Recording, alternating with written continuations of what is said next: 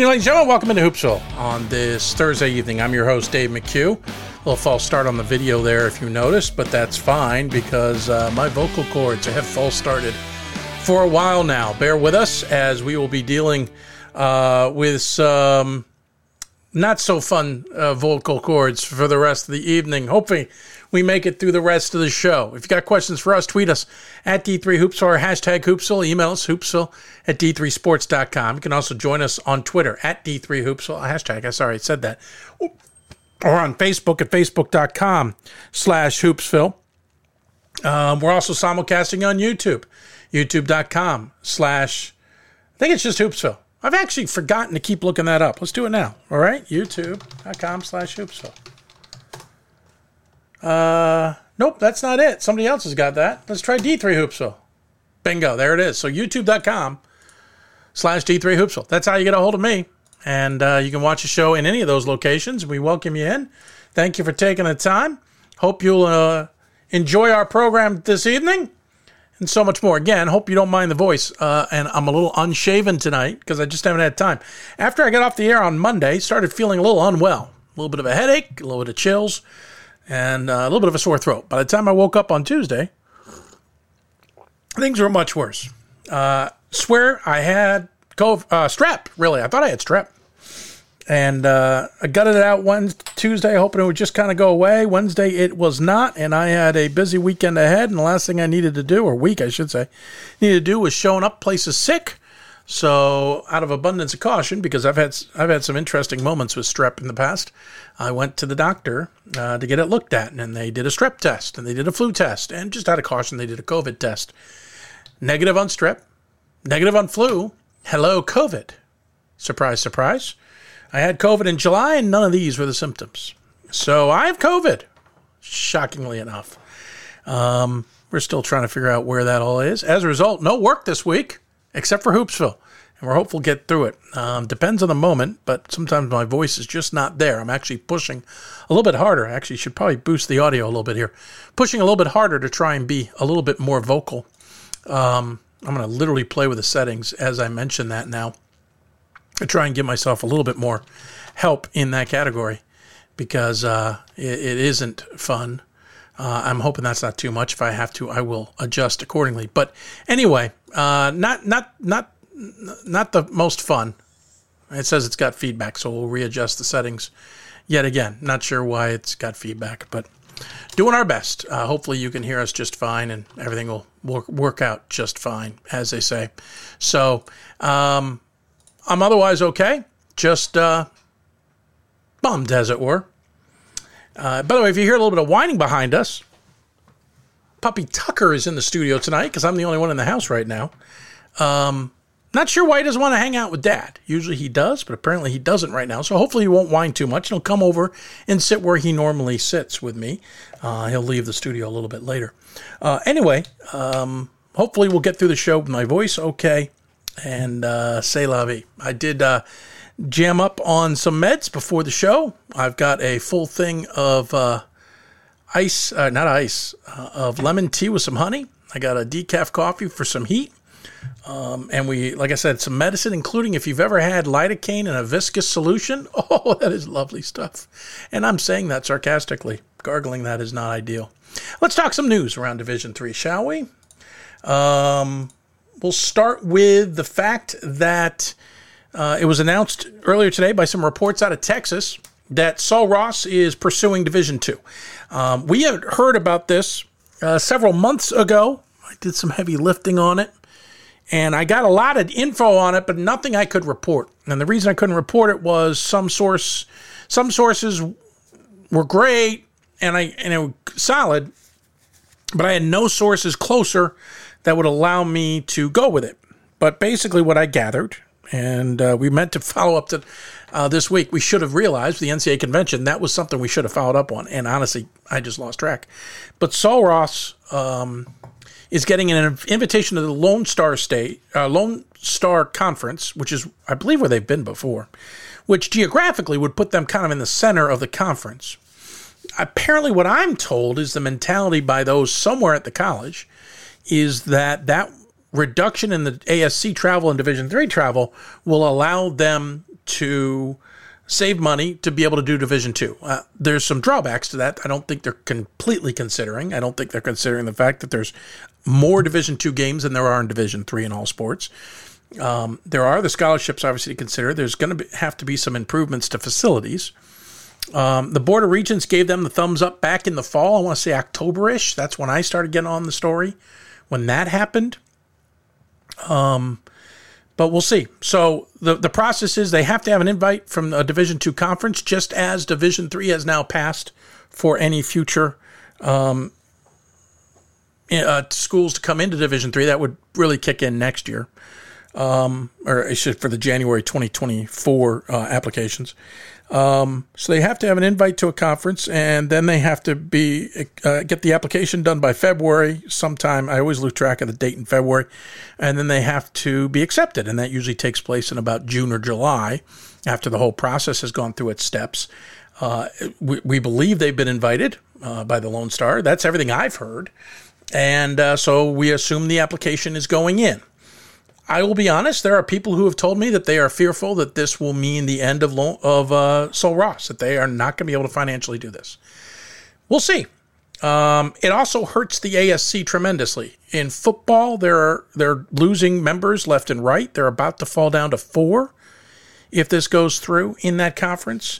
That means by they would have two seasons, um, 2023 and 2024. Am I right? Or is it 24 25? I've lost track of some other movements. They would lose the bid um, by the end of the 25 season, I believe, at the latest. And so there's some scrambling there. There's some scrambling in terms of membership. There's some scrambling elsewhere in the ASC. The ASC is in turmoil uh, internally, uh, even though the numbers look okay. So we'll see how this plays out. We'll keep track of it. We'll try and get some of our experts who know this a little bit better on later. I know Riley Zayas has been following it. He certainly tweeted out something today.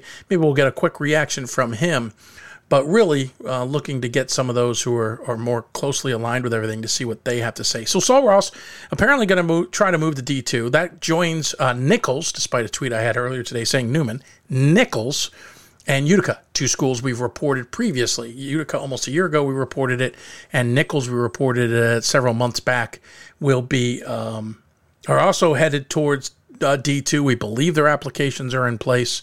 Though Utica could be a year away. I, I, I, have actually heard some say that Utica might not apply for another year.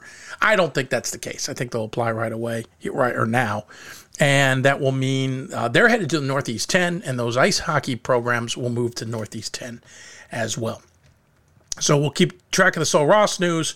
You know, on paper, it may seem like, oh, that's great, but it's not. It's not a good move for a lot of reasons. Uh, another thing I saw that came up on the TweetDeck uh, today, I use TweetDeck, uh, is that um, um, someone's been asking around about the tw- top 16s. I happened to talk to the committee chairs recently, uh, and remember the last year the men released the top 16 um, seeds about midway through February. It was right after the second regional rankings, just so everybody could kind of understand as they start to look at who may be hosting and such, who those teams may be. Uh, those top 16, when they were released, did not indicate all the other particulars, like who could host. For example, uh, two Christopher Newport schools. Hold on a second. I had to say something to Tucker.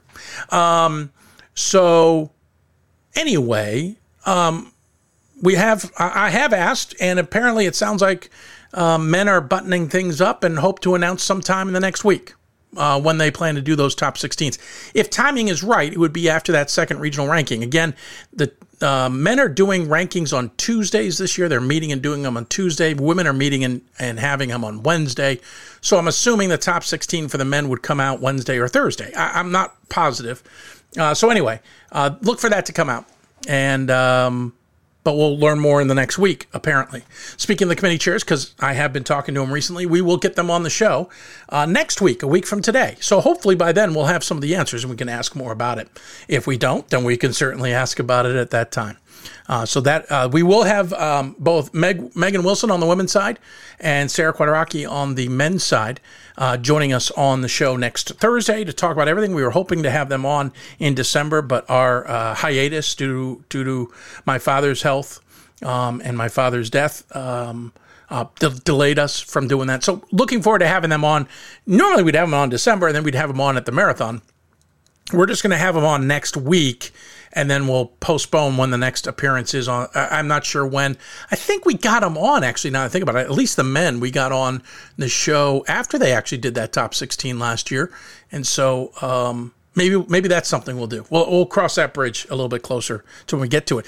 Uh, nothing against some of you out there. You're all looking ahead at the end of February already. You're talking about selections and pool Bs and pool Cs and et cetera, et cetera, et cetera. No disrespect. We've got just over six weeks left of the basketball season, and I just want to enjoy that right now. First regional rankings will come out uh, Feb. Ooh, I just lost track. Uh, eight, I believe obviously we'll get closer. Marathons are official kickoff to, to regional rankings coming around the corner in the final month sprint to the season. So that will be for again in two weeks' time. We'll be on the air with that. So looking forward to that. But uh, just pump the brakes on everything else, you guys. Let's enjoy them now. Let's enjoy the games that are taking place now. Like that Keene State uh, Middlebury game was bonkers good. Uh, I've watched some of it, but not all of it, due to some uh, headaches uh, on my end. I wanted to watch on the big screen, but thank you, Keene State, for having it on YouTube. Uh, watched it there. Uh, what was the other game? Just the other. Oh, uh, I've only caught a little bit of it, but I'm going to go back and watch more of the John Carroll Baldwin Wallace game. not feeling well has kind of hurt that a little bit. Uh, so anyway, looking forward to all that. So again, quick recap: Sul Ross is apparently moving to D two, along with uh, to the Lone Star Conference, along with Utica and Nichols. We have not heard, by the way, from Division three as to who has come, who's applied to come into the division. We'll find out more about that soon. Top 16s. We'll hopefully get some more information on when they're going to be released. Uh, what the what the plan is sometime in the next week. And with that in mind, we'll have the committee chairs on next Thursday.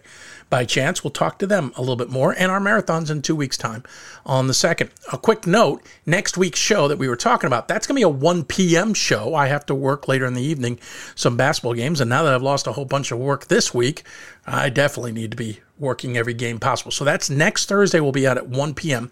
Monday show coming up, usual time, 7 o'clock Eastern time.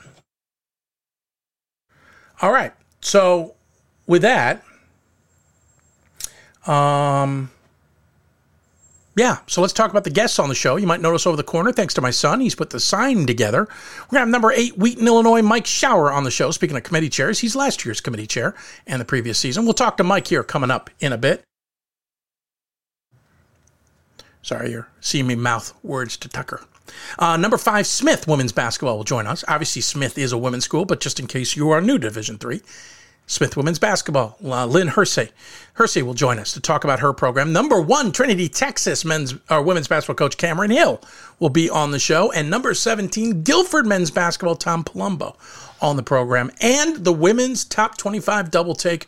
We've got Riley Zayas, as I mentioned earlier, along with Scott Peterson. They will join us to go through their thoughts on the latest top 25 on the women's side. So there you go. We're going to take a break. When we come back, we're going to start rolling with Mike Schauer, including any questions you might uh, have for us.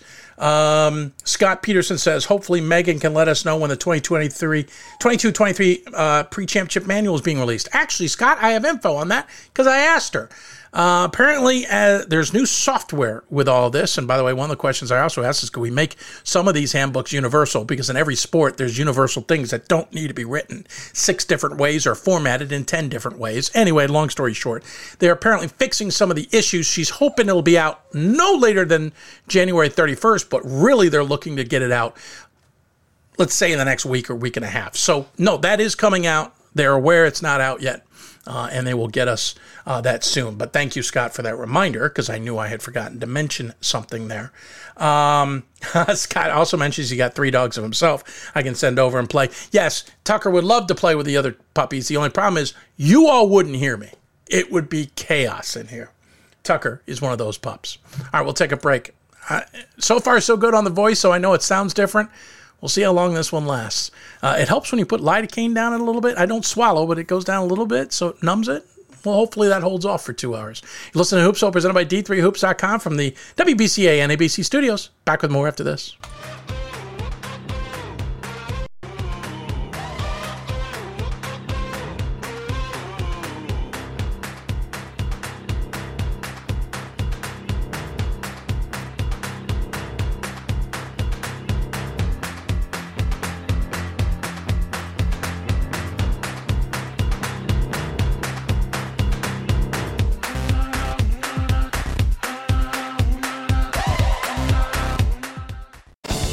These are your teams, your players, your community of fans.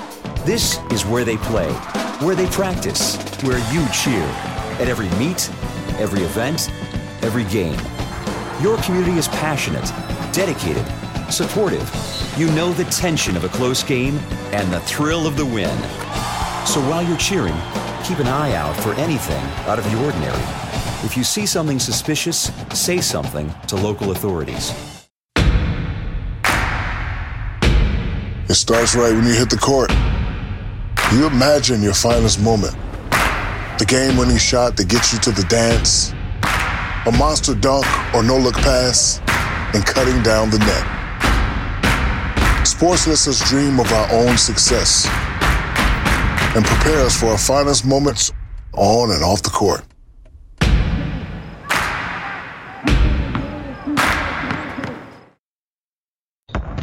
Schools than Division 1, more fans than Division 2, and more upsets than March Madness. There's 800 programs with over 11,000 games leading to two national championships. And we've been covering it all for over a decade. From Eastern to Occidental, from Puget Sound to Piedmont, from Southwestern to the University of New England, and from Hope to Calvin. Nobody covers Division 3 basketball like we do. We're at d3hoops.com at www.d3hoops.com. It's on us to stop sexual assault. In any way that we can. To get a friend home safe. To never blame the victim. It's on us. To stand up. To make our community safe for all. It's on us. It's on us to look out for each other at parties. It's on us. To be more than just a bystander. To step up and say something. It's on us. All of us. To, to stop, stop, sexual assault. assault. Learn how and take the pledge at itsonus.org.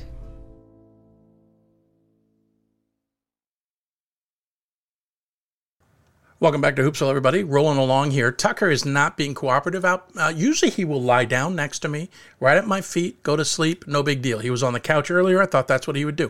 Apparently, he must think other people are in the house because the door is shut and he's ticked. So if you hear him whining in the background, I apologize. The little pup is just being difficult. Mommy will be home or actually, my son should be home shortly. He can grab him after the interview with Mike Schauer. Or maybe you'll just see the door open.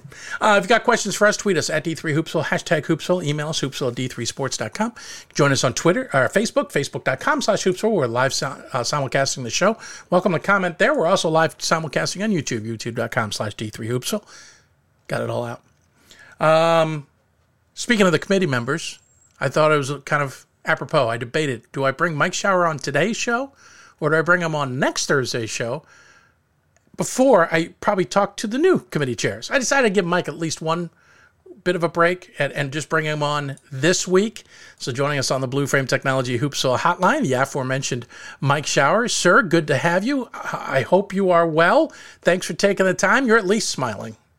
I'm doing great. I appreciate the invite and uh, the opportunity to join you, and uh, looking forward to the opportunity to, to talk a little bit about D3 basketball and and Wheaton basketball specific, specifically.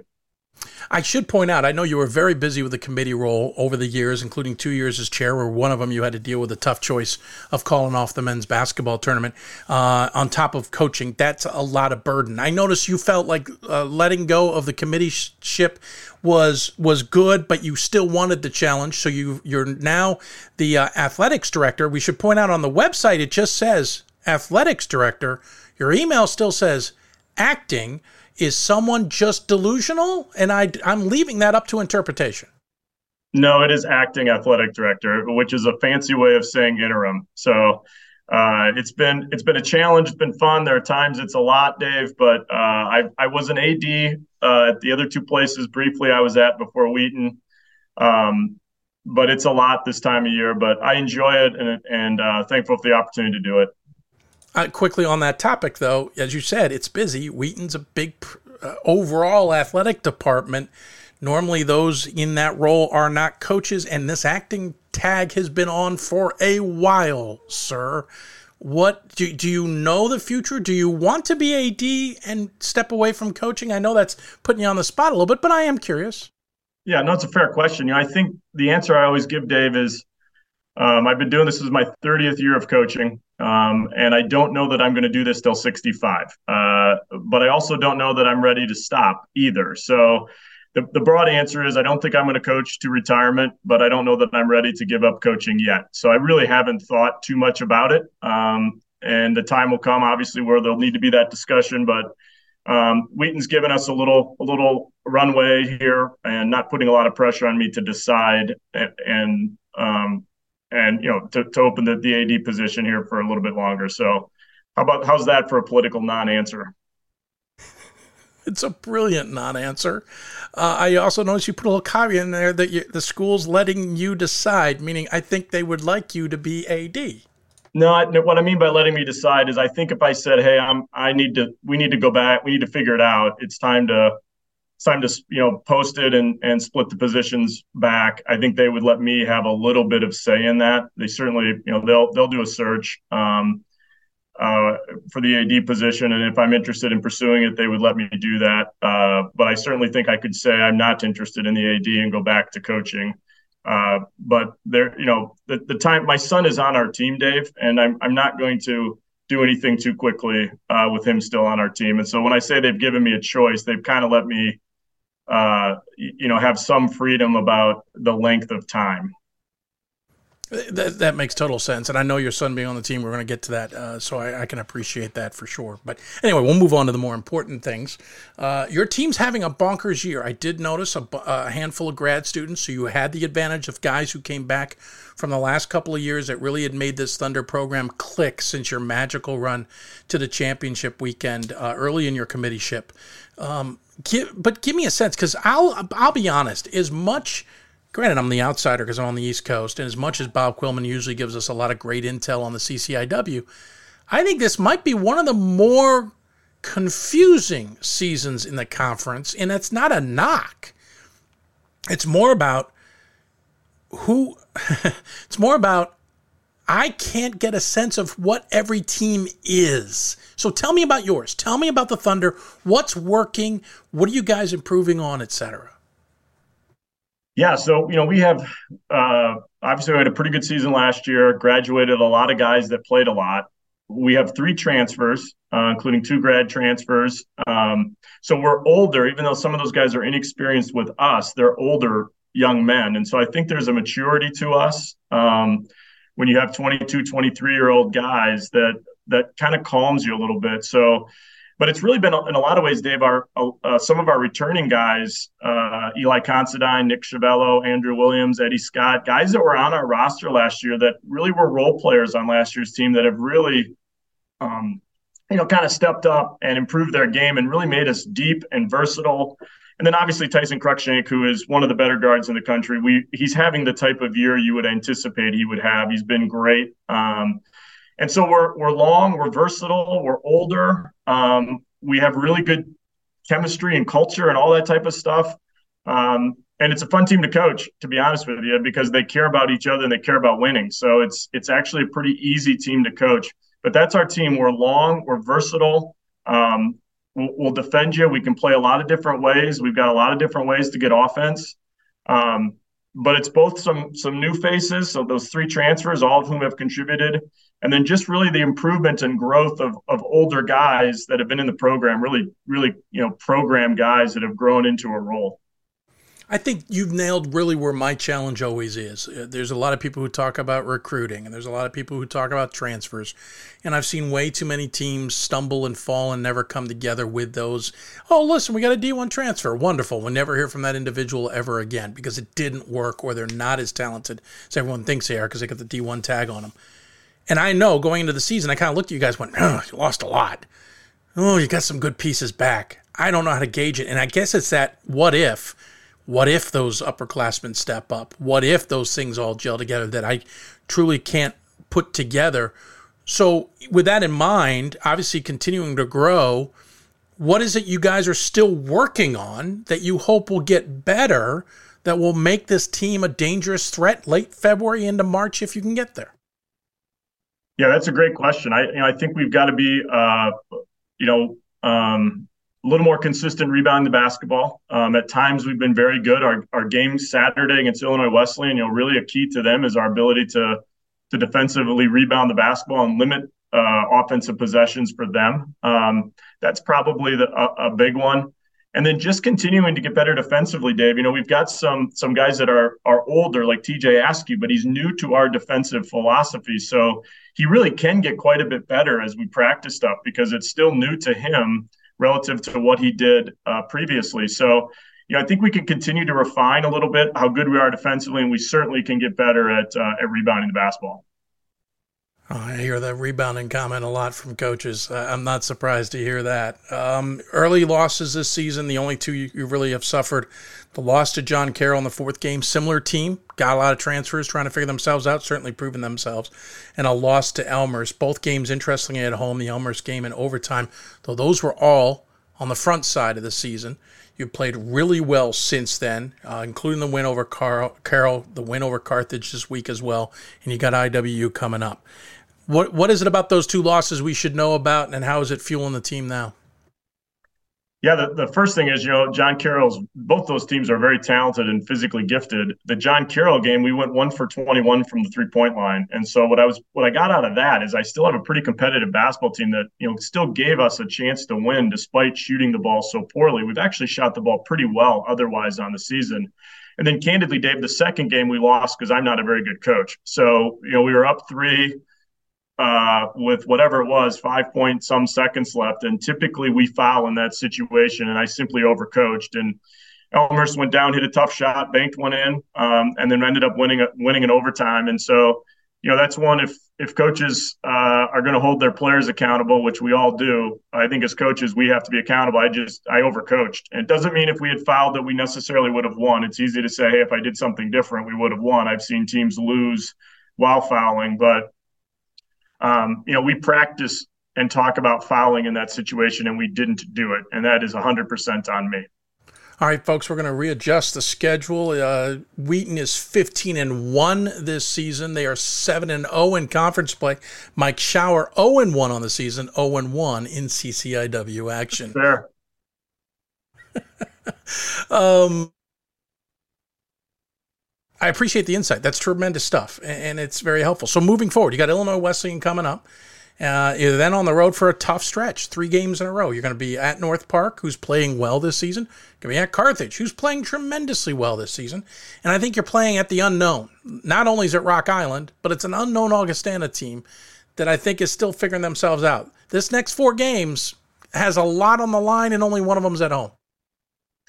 Yeah, but I, to be honest with you, I feel like I I could say that almost over any four game stretch uh, of our of our conference run. And totally fair. You know, this is going to be a little bit coach speak, which I try to avoid, but I'm really just focusing no, on on Saturday. Right? We I'm aware of the stretch that's coming up, but I think to talk about what we're going to do with North Park or Carthage on the road gets a little bit ahead of ourselves. Uh, Illinois Wesleyan will provide enough of a challenge um, for us at home without having to to worry about uh, playing on the road, I, you know, I will tell you, you talk about our league. I, I, think because Carthage and North Park were a little bit unexpected good, people didn't necessarily anticipate it. Um, I'm not sure they're getting the national attention that perhaps they deserve. They're really good teams, and uh, and if you know um, the win North Park just had over Illinois Wesleyan is significant, both for our league, their program, and um, both Sean Smith and, and Steve Jarakovic are doing a doing a great job. Those teams are very good. I'm I'm voting for Carthage at the very least. North Park has been the unknown, but that helps me pivot a little bit. Yes, I know you're not thinking about those games, and I realize I'm not going to find out what you're going to do in those. But the CCIW has been tough for me. I know when I was on Quillman's show back in October, um, you know, there was a question about. It. I said the top was so significantly ahead of the bottom last year, and the top lost so much that coming back to the bottom, and I'm just using those in general terms leaves a lot of questions that we just don't know. And now we're halfway through the season, and some of those bottom teams are the top teams. It's hard to gauge. I know the CCIW is always tough. I know the CCIW is one of the top five in the conferences in the country. It always produces national powers to talk about. What is challenging for me, and maybe you can provide an insight which will help us understand these games coming up, is what is it about this season that's so what seems to be different than we've seen in years past. Yeah, I mean, Dave, if I'm really honest, I think it's just simply the names are different. I think if if North Park had Illinois Wesleyan on their chest, and the same records, people would view them a little differently. I think it's been unexpected. Um, they're really good, and so uh, I think the league is still really strong, and and it's a little bit of teams that people didn't anticipate. Coaches didn't vote for it. The national media didn't vote for it. That's the part. That's the part, and so uh, you look at North Park's record and season, and you're kind of waiting if you haven't seen them and watched them to go, is this for real? And I'm just going to tell you, it is. They're really good, and uh, um, you know, I think our our league continues to be really deep. I don't know that we have. I think the three teams from last year, the Sweet Six, the three Sweet 16 teams, and then obviously Wesleyan got to the Elite Eight, almost to the national championship game. Those teams you could recognize going in. Hey, those are those are elite teams. We kind of knew it going into to last year. The part is, there's so much uncertainty this year. We didn't quite know who to identify, including us. Um, and so I think it's just taking a little bit of of time to go. Is this really the the you know how good these teams are? So that's my opinion. You know, I, I watching Carthage and, and North Park play. Um, they're really they're just really good teams. They would be competitive with everybody in the country. Yeah, I certainly don't disagree with you. I, I don't know about the if they had the other schools um, j- name on their jersey because the one exception. Let's look at North Park quick, and I'm not trying to dive in with you about another team, but my point of the confusion is North Park was 10 and 14 last year. They were three and uh, three and 11 in the C- in the COVID year, four and 21 back to back seasons prior to that, five and 20. It's more about oh my lord, hmm. are are they really that good, or are we seeing something smoke and mirrors and it's all going to fall apart? No, I mean they have nine transfers. They're really good. That doesn't mean they'll, you know, they, they our league's good enough that they could and probably will lose some games. Just like you know, that's that's the way competitive leagues are. But um, you know, there's nothing, there's no smoke and mirrors about them at all. No, I get that. And I think we're all understand, but I think that's what's made the CCIW so interesting, confusing, whatever you want to call it this year. On top of the fact that we're seeing it nationwide too. Don't get me wrong. I mean, the WIAC is not what we're used to. We're a couple of elite teams at the top and everybody else beats each other up and beats them. And and you've got everybody kind of coming coalescing towards the middle. And again, that's not a negative. It just means that there it's more the top has come down, the bottom has come up and, and it's gotten so much better. From your committee hat, your former committee hat, your former rankings hat, what does this mean for the conference? Does it mean that this is a conference that can seed three or four teams and do well in the tournament? Is this a conference this year that it's going to take the right matchups for someone to break through? Yeah, that's a great question. And I, the, the truthful answer, Dave, a year ago, I probably would have been one of the most informed Division three coaches in the country about everybody. I was following it closely. I was watching everybody play. I was trying to watch teams from all over the country.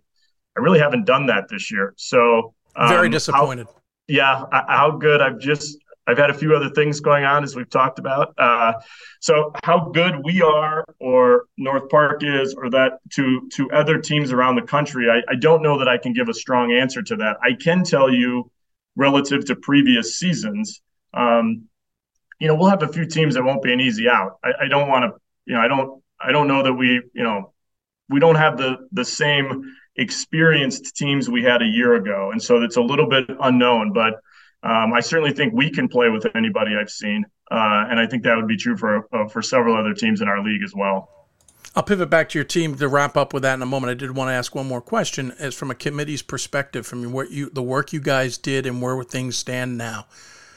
What still needs to be approved upon in terms of making the championships, the tournament, the division, the sport, whatever, even better?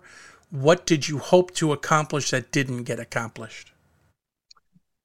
Yeah, those are great questions. You know, I think one of the things I really like that we have done is I, I, think we've increased the opportunity for participation. We've increased, you know, things such as the bench size and and things like that because we're really, really the championship at some level is about student athlete experience. We obviously use that all the time, and and so it was always hard as a coach to to eliminate guys from that experience because of a, uh, an NCAA limitation on on roster sizes and that type of stuff. So I'm really pleased that Sarah and others and and Alex and the NCAA found a way to say, hey, how do we get more people involved, more student athletes involved? So I'm really that part I would say I'm really really pleased with. Um, you know, I, I mean, I think I think when, without diving too deep, you know that I think there's criteria stuff that that I would like to see either expanded or refined. Um, I'm not sure we always are. You know, we are the the criteria is what we need to follow. I'd say that all the time. I'm we have to do what the criteria states, but you know, I think there uh, there are. Oper- I think we need a national metric, is what I've always said. There needs to be some way to compare teams nationally. It's hard to do that the system is is really designed to do regional rankings. It's really designed well to compare us to WashU or us to Carthage. It's not as designed as well to compare Wheaton to Williams because you're going to use criteria that is regionalized to do it. So um, I don't know that I regret that we didn't get it done, but that would be a critique of the criteria that I would provide as somebody who's been a chair and and would say I think you know I think there are ways that we can maybe enhance and improve the criteria. I totally agree with you, and and I also know that every time one thing gets refined, something else comes up to be refined again. It's a never-ending refinement. Not that that's a knock. It's just I know what people are constantly working. All right, I want to pivot back to your team before I let you go. Again, that grind coming up. Obviously, it's the CCIW in general, but that's a tough stretch where three of the games are on the road. Uh, a lot of unknowns, but also kind of the top and and the conference trying to stay ahead. Obviously, want to get homes home games in the in the conference tournament if you can. What are you telling the team? What's the conversation in the in the locker room, uh, in the video room, on the practice uh, facility, whatever it is? What's the conversation about what you all need to do, whether it's day day by day, game by game, or whatever the stretch ahead? Yeah, this is going to sound coach speak as well, but it's really just trying to do. Uh, you know, worry about today. Tomorrow's got enough problems of its own. Um, that that it's really try to be good today. You know, um, you don't ever arrive. You're always in pursuit. And so every day we show up, you've got to try to meet our standard, get to our ability. And so really, as we look at, we don't talk a ton about opponents. We will do a scout. We're really, we're really a, a program, a team that tries to fight to get to our level of play. And if we can do that um, and get beat, if we if we do that and we lose, that team that night was simply better. But most nights, if we get to our best level of play, we're going to have a pretty good chance to win. That's the message. Um, who we play, the opponent, that that changes. Obviously, you're in the league, so you're going to play everybody home and away. You got to play them at some point. So when they come up, where they are, what the stretch is, we don't spend a lot of time worrying about that. Um, we just take the next one that's up and go, you know, go play to the best of our ability. Yeah, uh, well said. I know it's Coach Speak. I, I, know what to expect on this show. We're thinking about changing the segment to the NABC Coaches Speak, but we'll cross that bridge another time. Um, hey, sir, appreciate the time. Thanks as always. Love chatting with you. Um, well, I know we'll chat down the road at some point about other things, but uh, in the meantime, congrats to the team. Congrats on the season. Good luck the rest of the way. As always, we give the coach the final word. Any final thoughts you'd like to share with those who may be tuned in?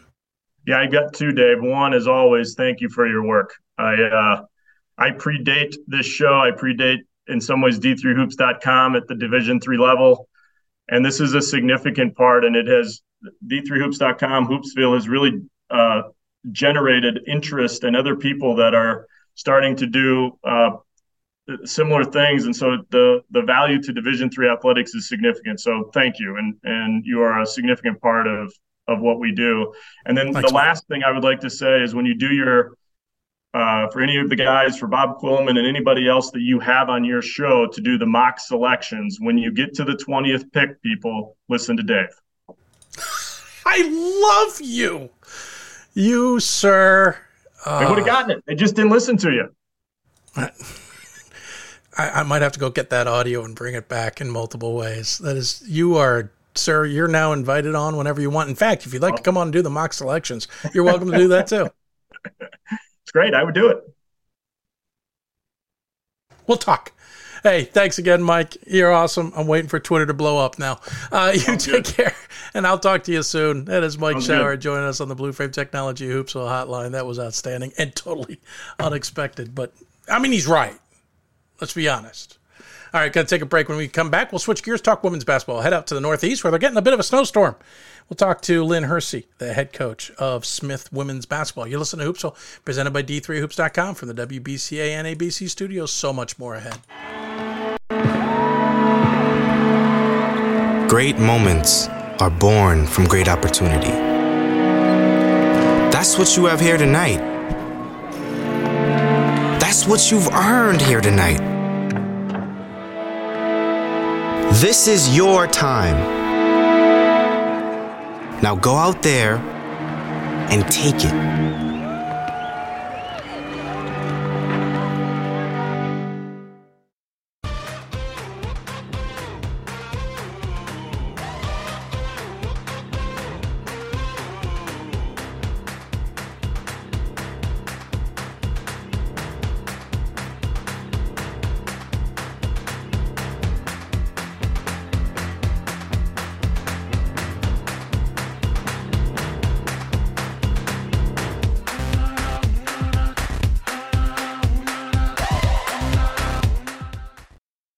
It's on us to stop sexual assault. In any way that we can. To get a friend home safe. To never blame the victim. It's on us. To stand up. To make our community safe for all. It's on us. It's on us to look out for each other at parties. It's on us. To be more than just a bystander. To step up and say something. It's on us. All of us. To, to stop, stop, sexual assault. assault. Learn how and take the pledge at itsonus.org.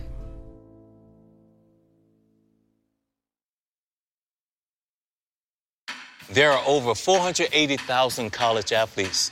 Only 2% would go pro. That means over 470,000 will not get a shoe contract. No autographs. No private jets. No fan clubs. No Hall of Fame inductions. Instead, they will walk away with something much more valuable.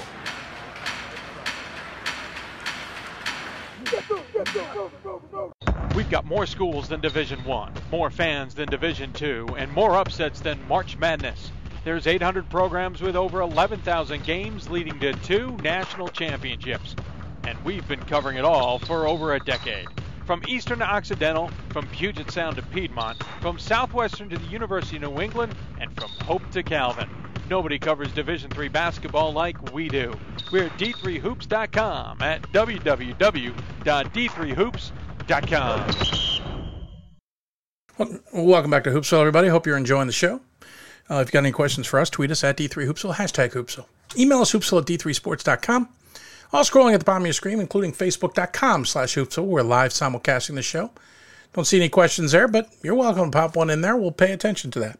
Also, live simulcasting on YouTube, youtube.com slash D3Hoopsville.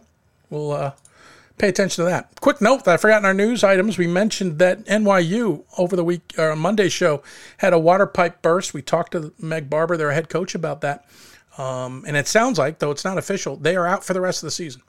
Um, they are not going to get into their brand new gymnasium the rest of the season due to that water pipe. Roanoke had the same thing happen to them at their semi new gymnasium, so all of their sports have been moved out for the rest of the year.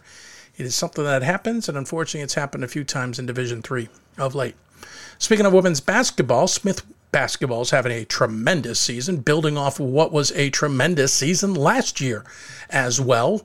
Uh, they certainly didn't do anything. Um, unexpected, I guess you could say, this year, but they're up to fifth in the national rankings. And I always love talking to Lynn Hersey. So joining us on the Blue Frame Technology Hoopsville Hotline is the aforementioned Smith women's basketball coach. Again, coach, up to fifth in the rankings. You, you've got to be bonkers excited about the fact that this team is not only uh, being respected that way, but you are building on what was a tremendous NCAA run last season. Yeah, Dave. Well, first, thanks for having me. Um, appreciate being on and uh, obviously, you know, super proud of this group. We had uh, six players defer during COVID, and we had two more take a graduate year so that we would have the opportunity to try to come back from uh, that Wisconsin Whitewater game, which uh, still is sticking with all of us. Um, and you know, and have another shot to uh, to see what we can do this year. And you know, so far we're we're we're trying to improve every day and and you know stay as competitive as we can and um, stay true to who we are and so far we've we've been all right. It's interesting because the NEWMAC schedule is also kind of just wonky. You know, you're you're what two and zero oh in NEWMAC play right now, when most teams have played about half their conference. And, and we were saying it in Vegas when Wellesley was there, and soon to be NEWMAC member Salve Regina, only to add more to the chaos that that conference schedule has taken on a bunch of different uh, evolutions over the years. How challenging, I, I, I mean that I'm going to build towards back to the season, but how challenging is that unknown of which conference schedule you're going to deal with when you're trying to build a schedule that's going to improve a team and, in your case, position it as best as possible for the NCAAs? Yeah, I think it's a great question. Um, I mean, my personal feeling on it is we've moved to the single round robin. It's very similar to the NESCAC. Uh, we're we're you know right in the same you know obviously region one, region two, but same you know geographic location to play a lot of those NESCAC schools, and you know going to a single round robin allows a lot of our um, NEWMAC teams to be able to to compare ourselves to them and to compete with them. Um, and I think that's really important. You know, I think being able to to go up against the Tufts and the Bowdoins and the Amherst, you know, some of the traditional powerhouses from from this region, and um, you know, be able to play them and um, as a conference do well against them is is an important thing for the NEWMAC. Um, so I think the single round, round robin has really helped us in that way, um, and it allows each coach to craft their schedule, you know, sort of based on where their team is.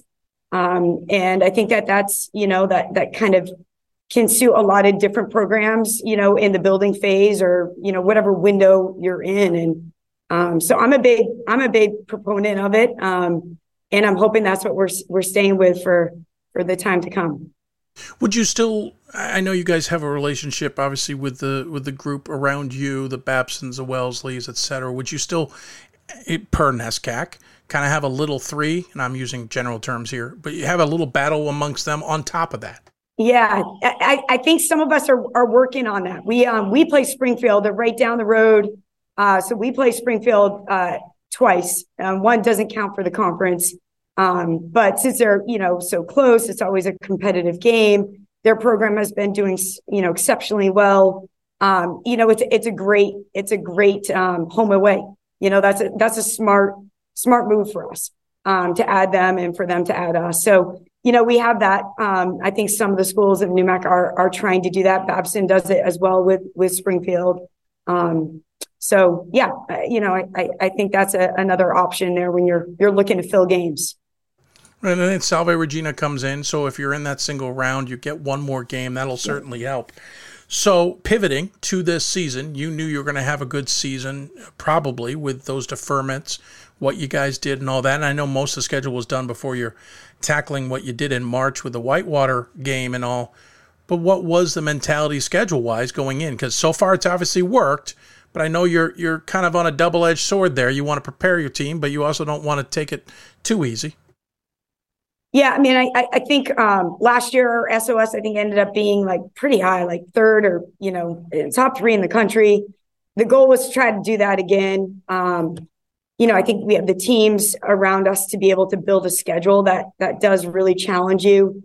Um, and you know, I, I think it's it's about being able to um, you know fuel the competitors you have in your program, and that's a big part of what we do here when we recruit. You know, it's it's part of the DNA.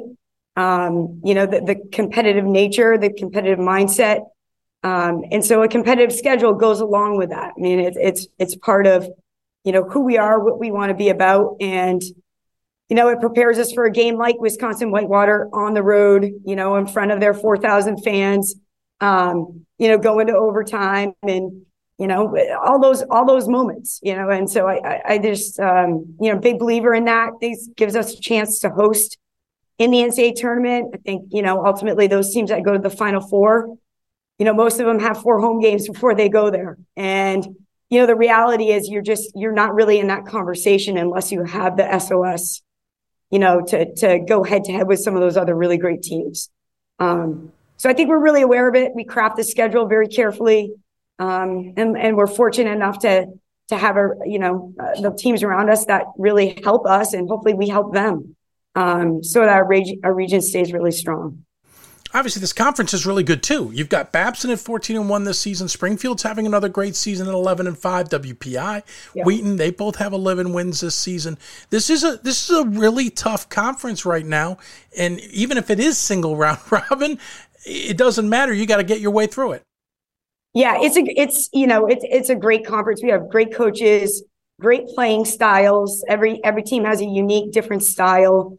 Um, you know, great players in the conference um, and I think last year's push with Springfield, you know, and Babson, all three of us getting in, you know, our conference getting two at larges and then and then we we proved that, you know, we deserved that, you know, by by the the run that each team made.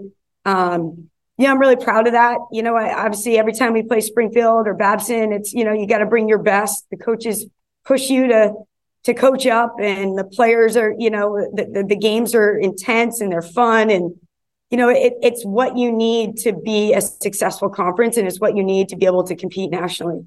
Um, so, you know, I, I, I definitely, uh, I think the NEWMAC is, you know, certainly strong. And, you know, again, I think, you know, we're able to prove it a little bit more because of the ability to play, you know, obviously within conference, but some of the teams outside the conference as well.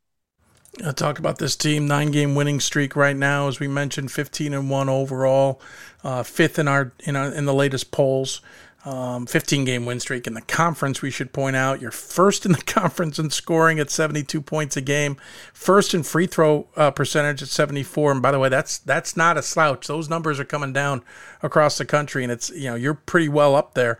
You're second in field goal percentage, third in three point percentage. There's a lot of rights there. What any other things you're doing right? Is there anything else you guys are still working on? Yeah, I mean, I don't even really think we're playing our best basketball. I mean, I, I think we have a lot of room to get better.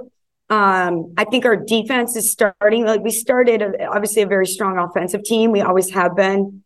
You know, we have a lot of scorers. We have a lot of depth. We have an inside-out game. Um, you know, a lot of players who can step up on different days and and really produce. So, you know, I think offensively, I always knew we had a lot of good pieces there. Um, and you know, I think ultimately, like our defense is starting to come together better now. We're starting to be more cohesive. Um, you know, smarter defenders, less fouling. Um, you know, and, and certainly, um, you know, continuing to work on our defensive schemes for each team and and executing that at the, at a high clip. So, you know, I think we have a lot of room to to get better, um, and that's hopefully what the day to day is for. And I mean, our goals are very clear. We know what we're trying to do, and um, you know, we got to take care of each other and take care of our chemistry and culture and, you know, grow as individuals. There's a lot that goes into it. It's not, you know, it's not as simple as X's and O's. And um, so, you know, we're just trying to excel in every area and hopefully we're, we're peaking at a, the right time. Um, yeah, I get that's, that. That's our goal. Obviously, the peaking's the important part because we've seen teams that are really good peak early, and then March just kind of deflates on them you guys certainly were heading in the right direction last year. Yeah, I mean, there's a lot of experience that we gained from that uh, run and and um, understanding how to play deep into March and you know how do you take care of your body? How are you handling your academics while you're you know being an athlete and uh, you know the grind of all of that. So um, you know, I think that will only our veteran players will only be able to really kind of use that experience to continue to help us um, on the day to day come in and, and be fresh and be ready to compete and prepare the way that we do. And, um, you know, I, again, I think experience does go a long way.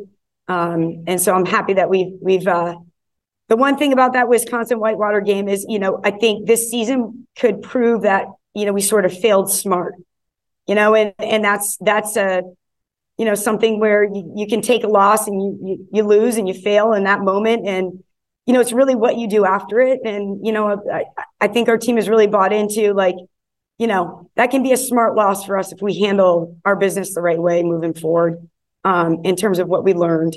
So um, it's a mature group and uh, super excited to coach them. And I go to battle with anybody any day with that team. They're just, uh, you know, they know how to get it done. So um, try not to get in their way and, you know, see what we can do. Well, and to some degree, to be honest, uh, sometimes it's not so much a loss as the other team just won.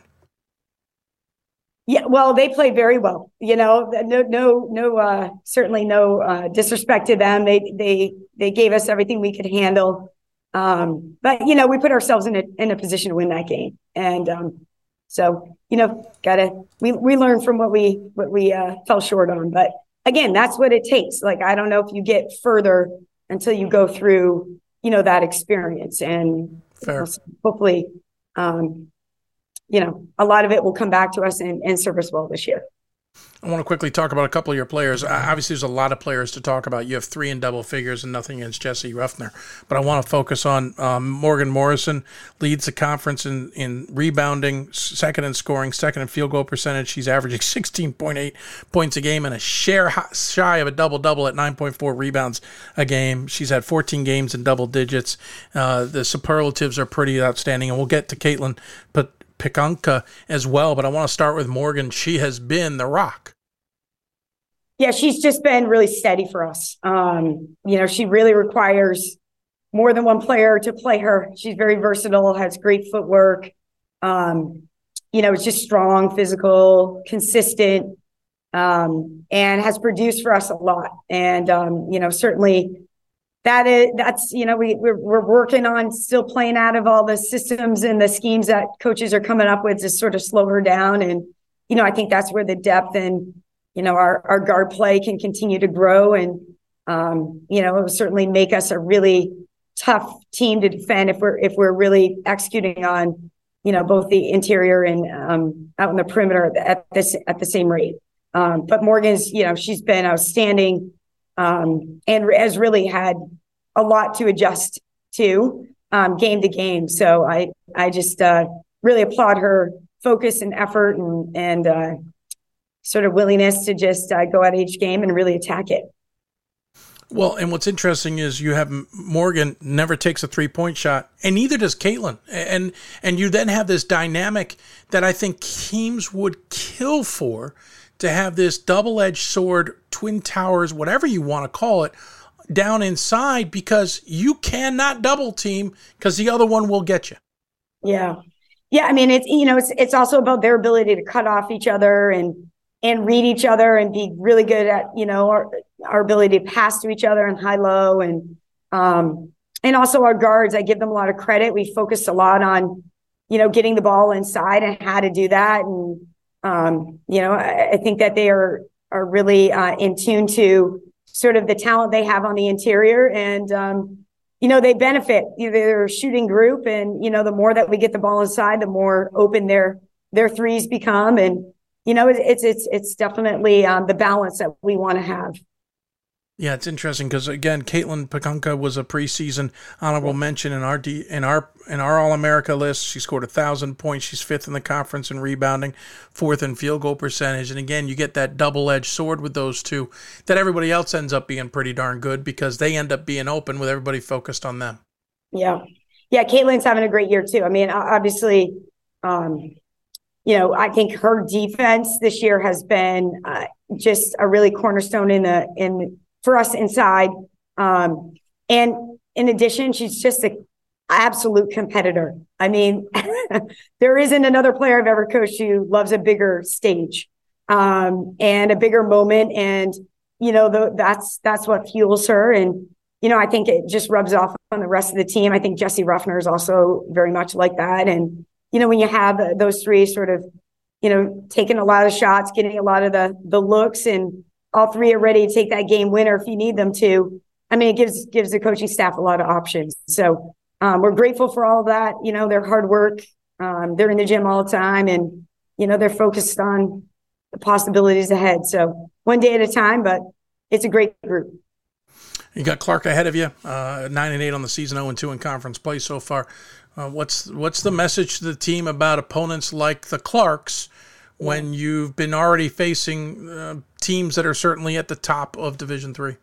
Yeah, I mean, I think that's a great point. I, I, I think that you know when you become ranked in the top ten and now you know now in the top five, like you know it, it's a different. Everybody gets very excited to play you, you know, and you're gonna get everybody's big target. Yeah, big target. Um, you know, a lot of focus. Um, you know, and it, it's a different. It's different. Uh, you know, being the hunted versus being the hunter, right? And so, you know, I think that um, we've talked a lot about it as a team. We're we're willing to embrace it. We're going to own, you know, um, our success, and we're going to defend it. And you know, ultimately, it's the mindset that we go into each game with. Um, you know, I, I think it's a cultural mindset that hopefully will, you know, continue to carry through, um, regardless of who we're playing. I mean, I think the one thing about having competitors is they really don't care who's on the other side of the ball. you know, like they just want to play, they want to compete. Um, they thrive for that that moment. Um, that's that's what they're they're excited for. So, you know, clearly I expect our team to just be excited to be out with the privilege of being able to play again. And um, we'll be, you know, we'll be ready uh, each game.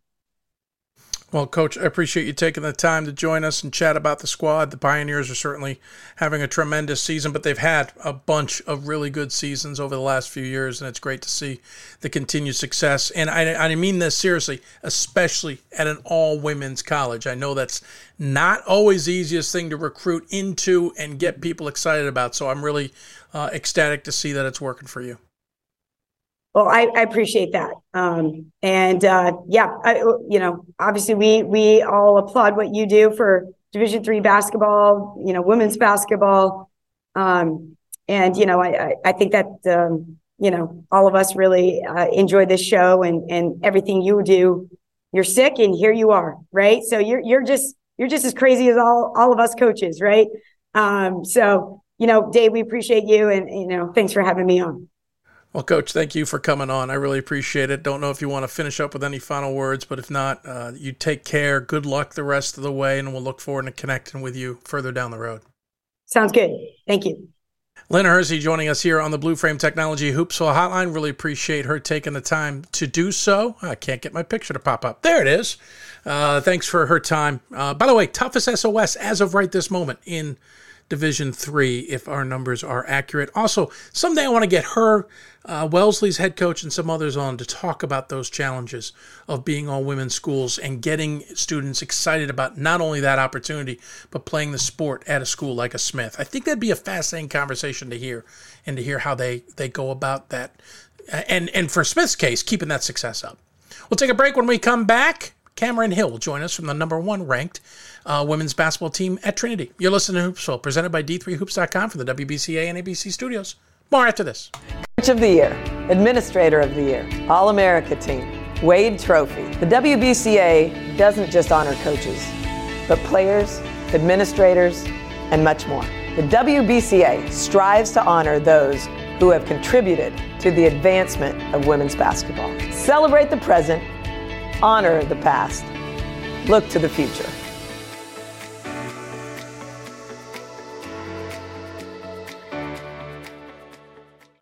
For the love of the game. But for those of us who are Division III student athletes, it's more than that, a lot more. Sure, the game is important, but as we work so hard to build both mind and body, it's more about team. That is why NCAA Division III teamed up with Special Olympics, and in giving the gift of sport to those for whom it seemed an impossible dream, we are working to make this a better world. Help us keep that dream alive. You can make a difference. It's on us. It's on all of us. And it's time to act now. It's on us to start the change. It's on us to be the change. It's on us. It's on Division 3. It's on all of us to stop sexual assault.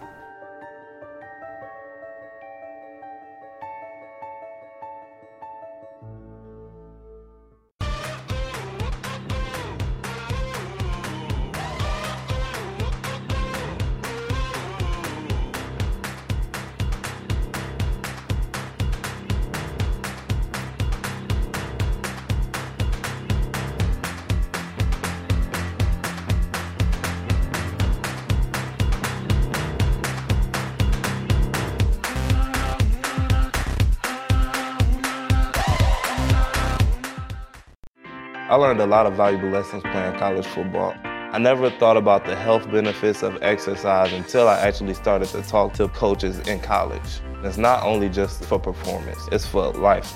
My coaches instilled the importance of well-being, not only building up strength, mental health, getting enough sleep, eating properly is all what it is to be healthy. I decided that I want to go on a personal trainer and share my knowledge that I obtained in college about physical and mental well-being.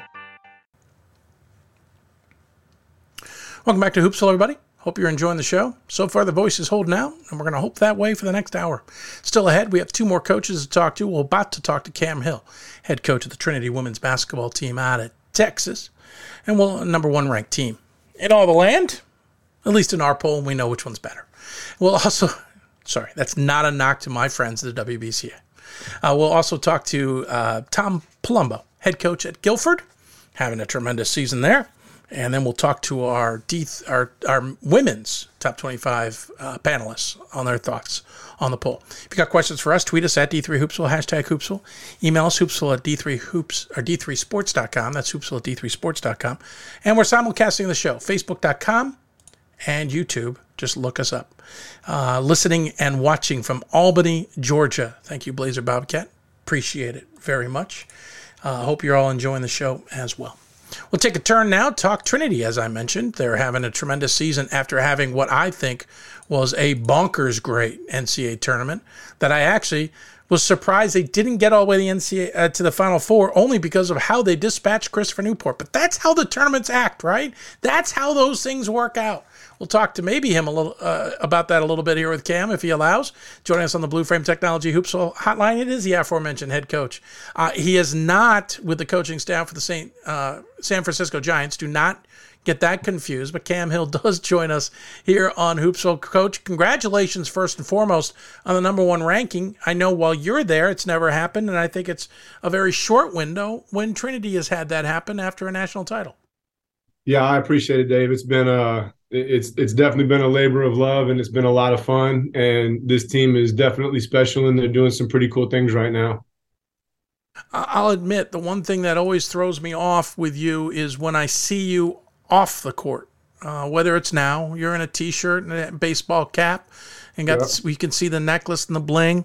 When you're on the court you are a, a, a, a diaper dandy let's call you. A dandy of a man. You're dressed up you're looking great. It's awesome appreciate it Is it just that you dress up so much like me? Forget it all when you're off the court?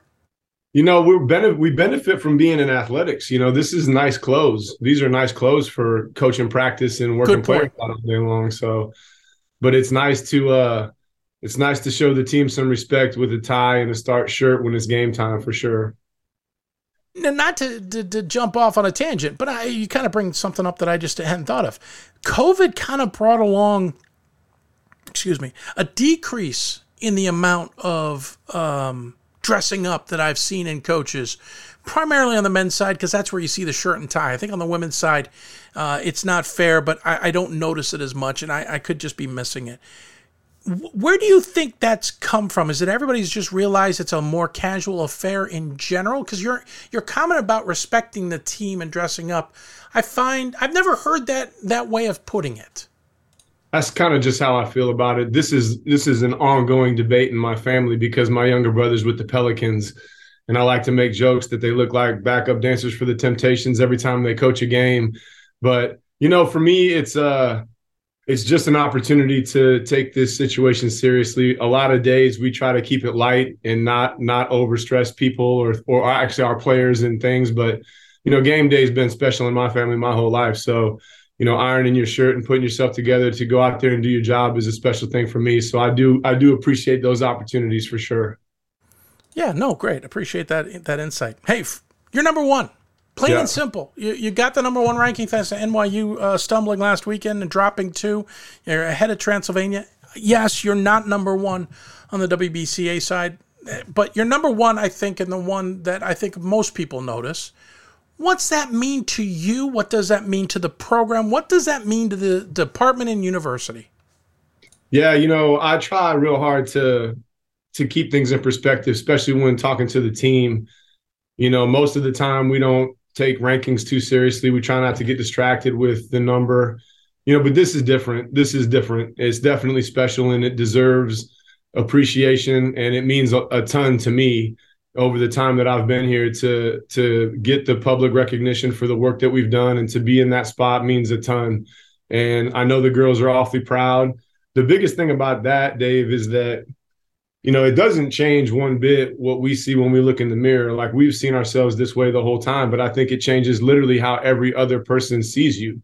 Um, you know, now it's not just Trinity, but it's Trinity, the number one team in the nation. So they have added incentive to give us the best shot that they possibly can because I mean, how cool is it to beat the number one team in the nation? It'd be awesome. So we have to shoulder that burden.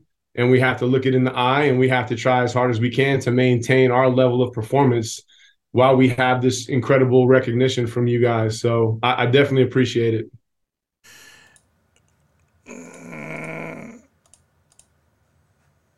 Sorry, I clicked on the wrong link. it happens. This is what happens when you're not paying attention to what you're doing here. And there we go, we fixed it. Um, too much stuff in my head and maybe too many medications. Um, when you, you talk about being the number one and to take a t- quick tangent off your team, I don't remember the rankings last year, but Christopher Newport, I think, might have been top dog when yep. you played them in the uh, Sweet 16. Yep. I remember watching that game and being blown away. And, and correct me if I'm wrong, that a team was basically taking what they were doing and putting it back in their face. You were breaking that press better than I've seen anyone else do. You were attacking them and, and getting them back on their heels. You owned that game. You absolutely owned that game. Got a huge win. To follow up, then, I was startled to then see a different team take on Amherst. Like I saw that game against Christopher Newport and I thought, well, frick, Amherst has got no chance. And I'm not knocking, I'm just trying to understand what's yeah. the dynamics there of that game against Christopher Newport and that game against Amherst. Yeah, I mean it's it's a first of all, it's a it's a back to back. And you know, Amherst has done such a good job for so long. They've earned the right to host two weekends in a row. You know, so you have your home crowd, all your people, you have your fans. Um, you know, and, and it's a great environment. And I thought the first half, you know, we did everything that we had to do. In fact, I would say we put them in a position to have to completely abandon what they like to do. You know, it wasn't hold it till the end of the shot clock. It wasn't win 50 to 52. Like he turned them loose and let them shoot and let them go. And Fair I think point. if you if you ask those players, they probably had the most fun they've ever had playing the second half of that game because they finally got to go hoop a little bit. And I mean, honestly, for me, like I, I fan out when I watch good players play well, and I thought it was outstanding the way they performed in the third quarter, and they started making shots and they got momentum, and you know I thought we counterpunched as best as we could, but in the end, it, you know it's a tall task to go and and and compete like we did with the number one team in the nation, and then follow that up with the host team, who's traditionally been incredible. Um, and they have a winning culture, and those kids understand what it takes to win, and their coach understands what it takes to win. You know, for me, it was just an awesome environment to play in. It was an awesome game to coach in, and it was fantastic to watch our players compete at that level. You know, we broke through last year. We had never been that far, and it was incredible experience that I think we're leveraging this year really well. Oh, great insight. I appreciate the, the idea on that. And again, I know that one game doesn't automatically lead to the next. It just it was funny how in my head I'm like, oh sure, and the next day going, wait, wait, what? And and I know Amherst also can pull you in a very weird direction, uh, but yeah. so can Christopher Newport. Yeah. How much is uh, is that weekend now building on with what you got now? It's 17 and 0, 8 and 0 in conference play.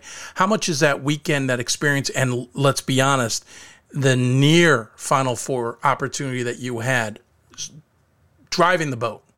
Yes, not at all, actually. You know, we talk about not having a rearview mirror in this program all the time. We just focus on what's in front of us. And that's a great experience.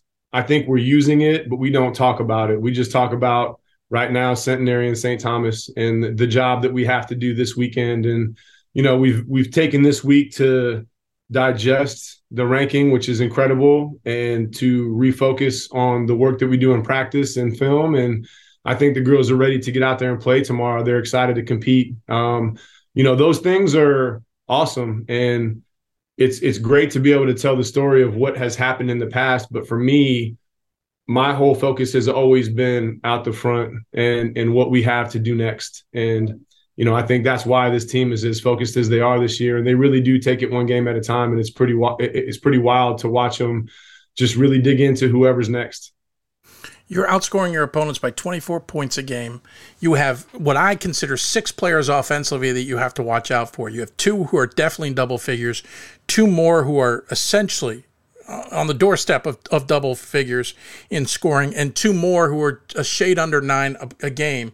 It starts with Ashlyn Milton. She's got 15 points a contest, five rebounds a game, shooting 50.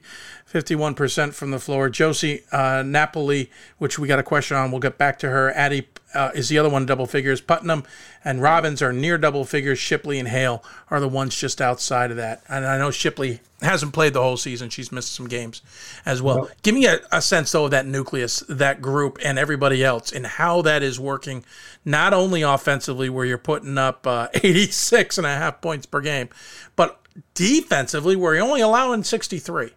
Yeah, it's a. Uh there's a continuity to the way that the locker room operates. You know, I mean, take me out of it. Those girls understand each other. They're incredibly supportive of one another, and they understand that basketball is a team sport. So even though Ashlyn scores a lot of points, there's been a lot of games where people have tried to face guard her, and I kind of chuckle because it's like you can take her out of the out of the game if you want to, but you have a lot of other players that you have to manage on our team, and the way we move the ball and the way we space the floor makes it tough. Um, certainly not unbeatable. Somebody will crack the code, you know, you you think, but right now, the way that they blend their talent is pretty elite, and it no one on our team cares who has to carry the heavy load night to night. You know, it, it's it's a shared experience, and they embrace that.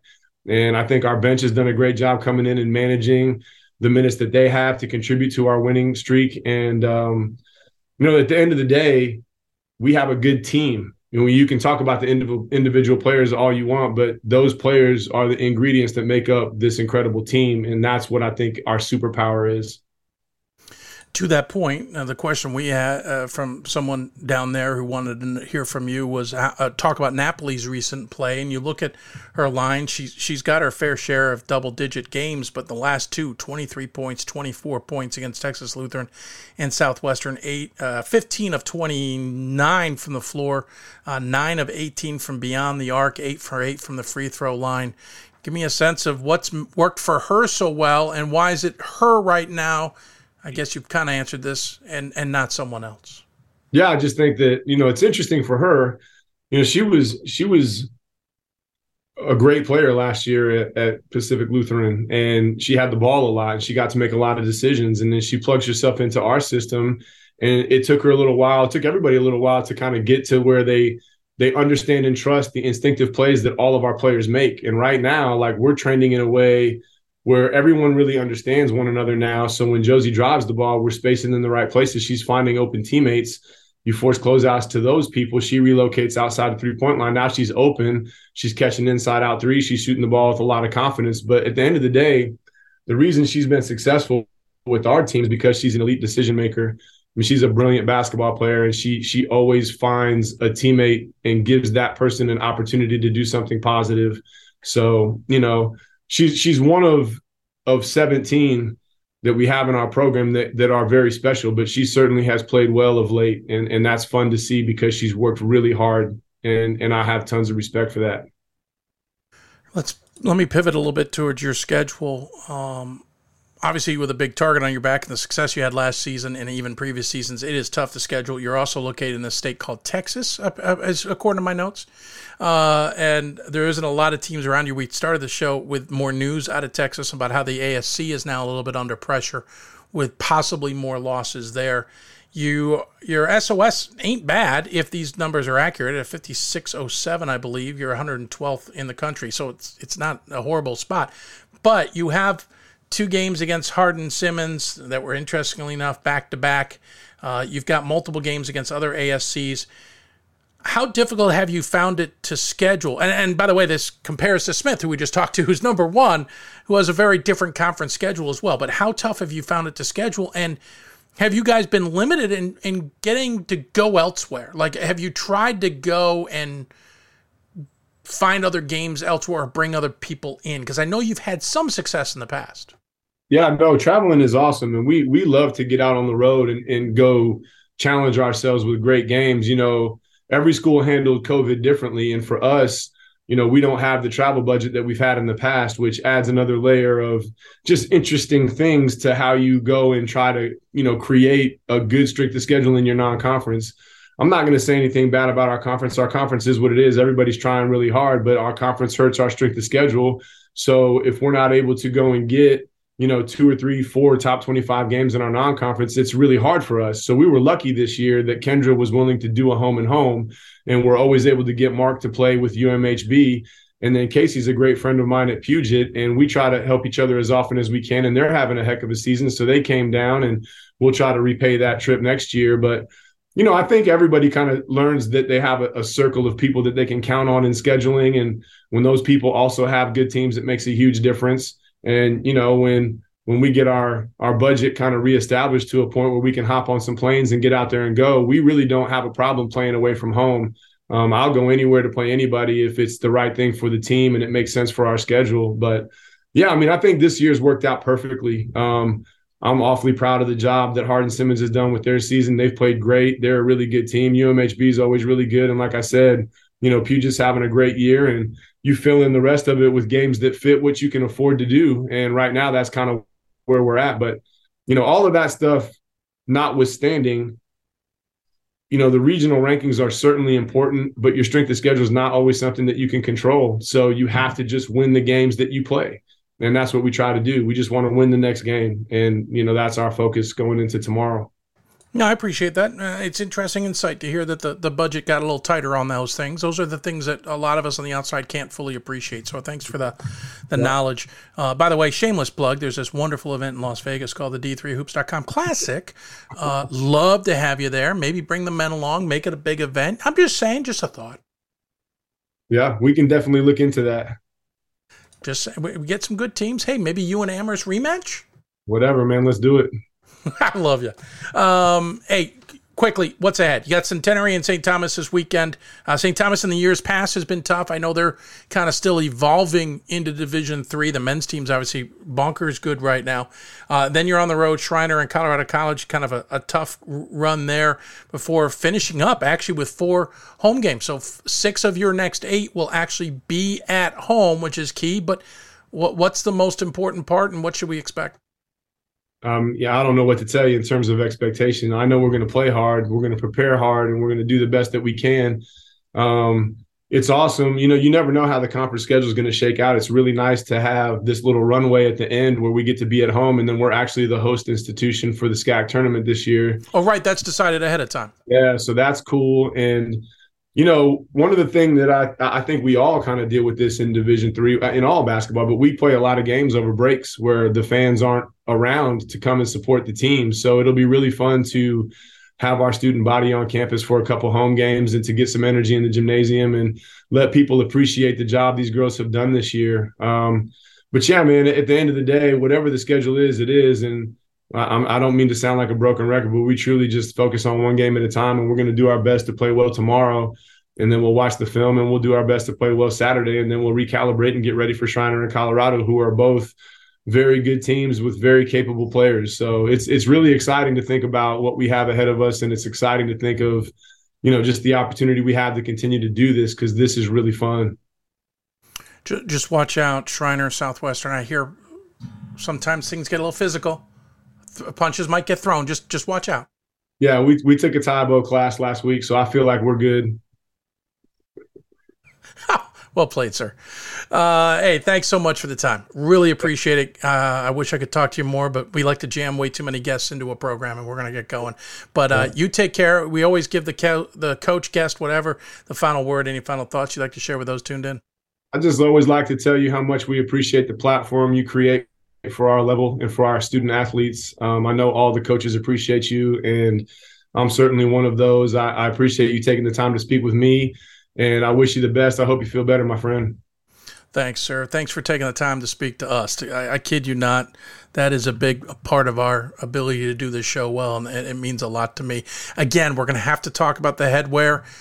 A lot of expectations, but you know, I know one another one sitting there. I know.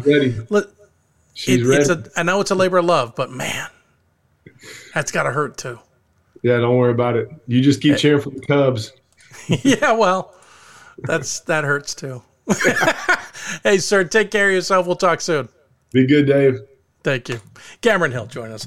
Blue Frame Technology Hoopsville Hotline. Really fun chatting with him. Great to see him in person seven years ago. Wish I could get down in San Antonio a little more often. We'll take a break when we come back. Switch gears. Tom Palumbo of Guilford will join us. You're listening to Hoopsville, presented by D3Hoops.com from the WBCA and ABC studios. More with more with the show after this. These are your teams, your players, your community of fans. This is where they play where they practice, where you cheer, at every meet, every event, every game. Your community is passionate, dedicated, supportive. You know the tension of a close game and the thrill of the win. So while you're cheering, keep an eye out for anything out of the ordinary. If you see something suspicious, say something to local authorities.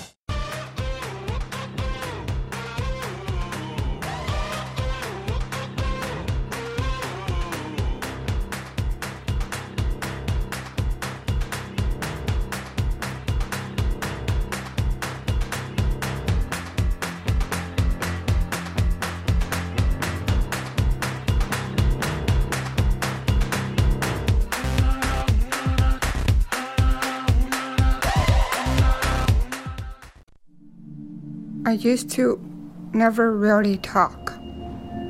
Ever. Uh, I was afraid if I said something wrong, everyone would laugh at me. But then I started to play golf with Special Olympics. It helped me to find my voice. And now everyone else is speechless.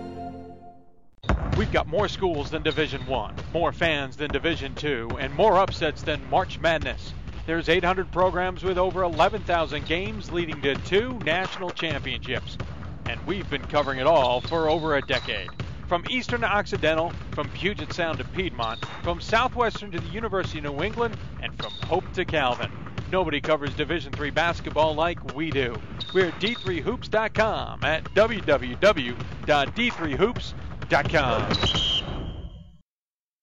I learned a lot of valuable lessons playing college football. I never thought about the health benefits of exercise until I actually started to talk to coaches in college. It's not only just for performance, it's for life. My coaches instilled the importance of well-being, not only building up strength, mental health, getting enough sleep, eating properly is all what it is to be healthy. I decided that I want to go on a personal trainer and share my knowledge that I obtained in college about physical and mental well-being.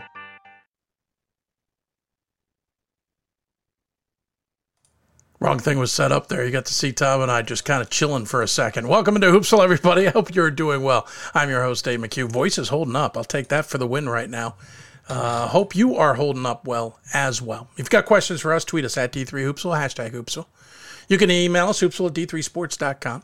You can join us where we're simulcasting the show, Facebook.com slash Hoopsville or YouTube.com slash D3Hoopsville. Appreciate so far all our guests. Coming up, we still have Riley Zayas and Scott Peterson. We'll talk about the women's top 25 from their perspective. Switching gears back to men for a bit, the ODAC race is fascinating to watch, as we expected. Randolph Macon, not surprisingly, still darn good. But behind them, there's a lot of good teams, including the Guilford Quakers, who are probably the, the best team to keep the Macon Yellow Jackets honest, though I'm sure a rematch with them was going to be one to watch. Coming off a big win over Roanoke, Guilford is clicking along, and so joining us on the Blue Frame Technology Hoopsville Hotline is their head coach Tom Palumbo. Joins us uh, via Zoom, and sir, appreciate the time to take to join us. Uh, first and foremost, congratulations, because this this is an outstanding season for you guys, building on what you were you were kind of starting to put together last year. Thanks, Dave. I appreciate it, man. Appreciate you toughing it out tonight too. Yeah, well, uh, maybe I'm babying it. Who knows? hey, sorry, I hit the wrong button. So, huge season this year. I think it's it's funny because last year, really good year, just got left on the outside looking in at the NCAA tournament due to some, uh, I think the SOS number or something. I can't remember all the details. And I remember looking at what you had coming back, going, you know what, they they could be pretty good. And watching, I'm like, yeah, they're there. Then I got some texts from those who had seen you going, oh, this team's really good. They, they could make a deep NCAA tournament run. Hey, watch out for this. Watch out. This is what they do well, et cetera, et cetera. So it's the, the attention's building and, and people are starting to notice you guys. What are you doing so well that's getting so much attention? Well, I think first of all, it's a little too early to be talking about. I think you know we're just trying to you know, trying to get this time of year, you know, you're in the grind of the middle of, uh, of your conference schedule. We're about halfway through, I think, with our game last night. So, you know, we're just trying to uh, we're trying to in in this league. You're trying to make it from Wednesday to Sunday and just survive. So uh, I, we we've defended really well. You know, I mean, we we've we've played some really good team defense. We have some great individual defenders, and we have some great team defenders. Uh, you know, we've rebounded it okay. I don't think we've rebounded to the level that we uh, that we need to, um, or that hopefully we're going to. And then offensively, I think we can we can continue to improve. I don't think we've scratched the surface of, of where we can be, and, and we need to get better. You know, we have not been great offensively, um, and I think we can we can we can get there because we have some really good offensive players. Okay, so that's interesting. A lot of people would say you're you're playing pretty well offensively. I understand a coach never thinks it's as at, at the zenith that it could be. What do you think needs to improve on the offensive end? You beat a pretty good Roanoke squad at home, and, and you had a pretty good game, if memory serves, against Macon already. Yeah, you know, and both those games were were very physical, um, low, really low scoring games. I think our Macon game was in the 50s, and then last night Roanoke was both teams basically in the 50s again. But you know, both those teams are are so good defensively, and you know their schemes are very good, very solid, very fundamental. It's really hard to score against against teams like that, and we think we're hard to score on too. But it's it's just been a it's been where we you know I think when you when you find some holes and you find some some opportunities during a game to to cash in on opportunities. Uh, you know, I think we can do that better than we have to this point. You know, I think we uh, we have some really good perimeter shooters. We have some good inside play, and I think once we, you know, as we continue to move along, get to get more familiar with each other. I think we do that every day. I think we grow every day, but it's you know it's a work in progress. It's middle of January, and you know we're just again we're trying to you try to make it to Wednesday, and then then get ready try to make it to Saturday. Yeah, no, I can appreciate that. Uh, your your losses earlier this season, uh, one to La Crosse 74-68, certainly doesn't look bad and and one to uh, North Carolina Wesleyan 52-50. I know Ryan Scott brought that game up when he was talking about the top 25 and how good um, the Bishops, the Battling Bishops, are likely this season. Uh, and then you had the Randolph Macon game, as you mentioned, uh, what uh, just over oh about two weeks ago, um, 50, 59, 56. What is it about those games? Besides maybe being defensive battles, as you mentioned in the make uh, in the Macon game, and, and maybe in the battling bishops game, what is it about those games, though, that you're using to build upon to improve things or learn from? Yeah, yeah, I think uh, just like all teams, you know, we, we look at the video, uh, you know, with our guys, and obviously as a you know our staff, we look at it and just try to, you know, try to help them, try to put them in positions to to be successful, try to help them against the opponent you're getting ready to face, and you know, not it's not really changing what you're doing. I think it's just trying to help your players and and put them in spots where they're comfortable and where they can be successful and where they can help their teammates be successful. So, and I think that's you know that's, that's why you practice, it's why we practice, but it's also the the watching of the film and knowing your opponent and how they're going to play you and uh, just trying to help your guys, give them some and give them some things that they can they can do and do in practice and hopefully can can get done in the games to to help them be successful both offensively and defensively. Interestingly enough, you're kind of in a stretch here of of interest, um, and and we'll talk more about the conference here because it's obviously gotten a little bit bigger too. So I want to get your your your intake on that uh, as well. But you, you started January with a game against a really good Washington and Lee team, and, and got them by 20 uh, at your place on the road against Macon. Tough place to play, lost by three. Then Lynchburg and Averett, kind of the, I'm not knocking them, but kind of a little bit of a lull before now there's ramp here. You got Roanoke, Virginia Wesleyan, Hampden, Sydney, even Eastern Mennonite. Roanoke at home, but Virginia Wesleyan, Hampden, Sydney will have to be on the road, and Eastern Mennonite finally back home. This is kind of a, a challenging stretch of ODAC play. Yeah, I think the worst thing you can do in our league is to look down the road at what's uh, what's facing you. I think that's uh, that is not what you want to do, and uh, we've we've done a really good job, I think, as a as a as our program and our players of just flushing whatever happened uh, the day before or the game before, whether it was a win or a loss. You flush it out and you move on to the next one. You don't look any further than that. You don't look behind, and you try to learn from what you what you just did and and try to get better from it. But I think you just you know for us, it's just you know, moving on to to Virginia Wesleyan.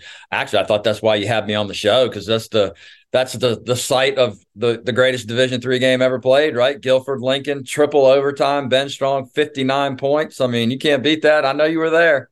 Oh, I was, and my voice might have sounded like this at the end of it, believe it or not. And no, I had that in the back of my mind when I saw the matchup. I thought, first, you just got done with Roanoke. I, I love Clay's program, but geez, Virginia Wesleyan's coming up. For a moment, let's take let's go down nostalgia lane. Bonkers, sir. Bonkers game at Valwez. And of course, a really good game the next night uh, against Virginia Wesleyan in the Elite Eight. What, what's really amazing was your triple overtime game was the game that no one was really paying attention to. Everyone was waiting for the top 10 matchup following that, that turned into a dud of a game. But I, I don't remember how long ago that 59 points for Ben Strong was. But t- what are your memories of that? And, and do you think of it every time you walk into that place? Uh, I don't know about that. I mean, it comes up from from time to time. I think you more think about what those guys, what we had to go through to just to play the next day. I mean, playing a triple overtime Sweet 16 game, uh, just the physical toll and the way, and, and as physical as that game was to go three overtimes, and then you got to turn around and play Virginia Wesleyan, who, you know, they're playing at home and they're unbelievably good. And uh, you know, we hung in, hung in, hung in till the end. You know, we just didn't have enough, just didn't have enough left for those guys, but they were so good. Um, you know, even fresh, that was going to be tough. But coming off a coming off a triple overtime, two and a half hour basketball game was, was pretty difficult. Actually, I can't remember. Was that the year Virginia Wesleyan? No, that was the year they were defending champs, weren't they? Yeah. Yeah, I so, think they went to, well, obviously they went to the Final Four because they beat us, but uh, I think they lost to Wash U that year in the, in the semis, if I'm not mistaken. Blah, hitting the wrong button. They got to the title game uh, oh, and lost in the title game. Okay. Okay. Yeah. Um, yeah. Great memories, sir, to say the least. Uh, obviously, Virginia Wesleyan ahead though. Macedo's team maybe not as great as those teams were, um, but he's got a tough team, and at home they are really tough to play. How do you? What are you guys expecting? Yeah, they're really good. You know, they're gonna they're gonna come out and they're gonna come after you full court man to man, and you know they're they're very athletic. They play very fast you know in transition. We're to have to you know we're really to have to make sure we're we're on point with what we're doing. And you know you you got to find ways to score against those guys because they defend they defend at a high level. And uh, they always have and they always will and they hang their hat on it. And it's just really you know it's really hard to score on those guys i mean just like it was last night roanoke really hard to score on those guys in, in our league there's so many good defensive teams and it's just you know it's really tough you've got to you know it's it's it's not a fist fight, but it's a fight. You know, you got to. It, it's tough. You know, it's really tough. You got to be prepared for the physicality of it. Um, you know, and you can't you, you can't get down if you go into a rut of four or five minutes. You just got to be able to hang in there. Not that you're looking that far ahead, because we've learned on the show you you look at it one game at a time. But after that is Hampden Sydney. They're the ones who are technically ahead of you, eight and one in conference play due to the eight wins. Virginia Wesleyan's in that group that's uh, two and a half behind you at five and four, and that that Hampden Sydney program has turned around and is part of the reason that this ODAC has gotten so much tougher than it already was. Add in the fact you now also have Averett in the conference, so the schedule is even more demanding. Give us a sense of what it's like to play in the ODAC this season.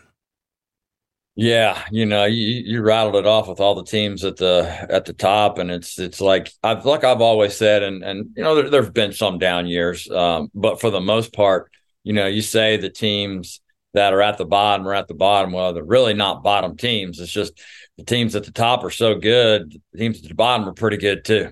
You know, there's a lot of teams in our league that are going to finish, you know, eighth and ninth that in different leagues, they could be right at the top for sure. And in a different year, maybe in our league, they could be at the top. It's just this seems to this is this is shaping up as the kind of one of those years where there's so many good teams.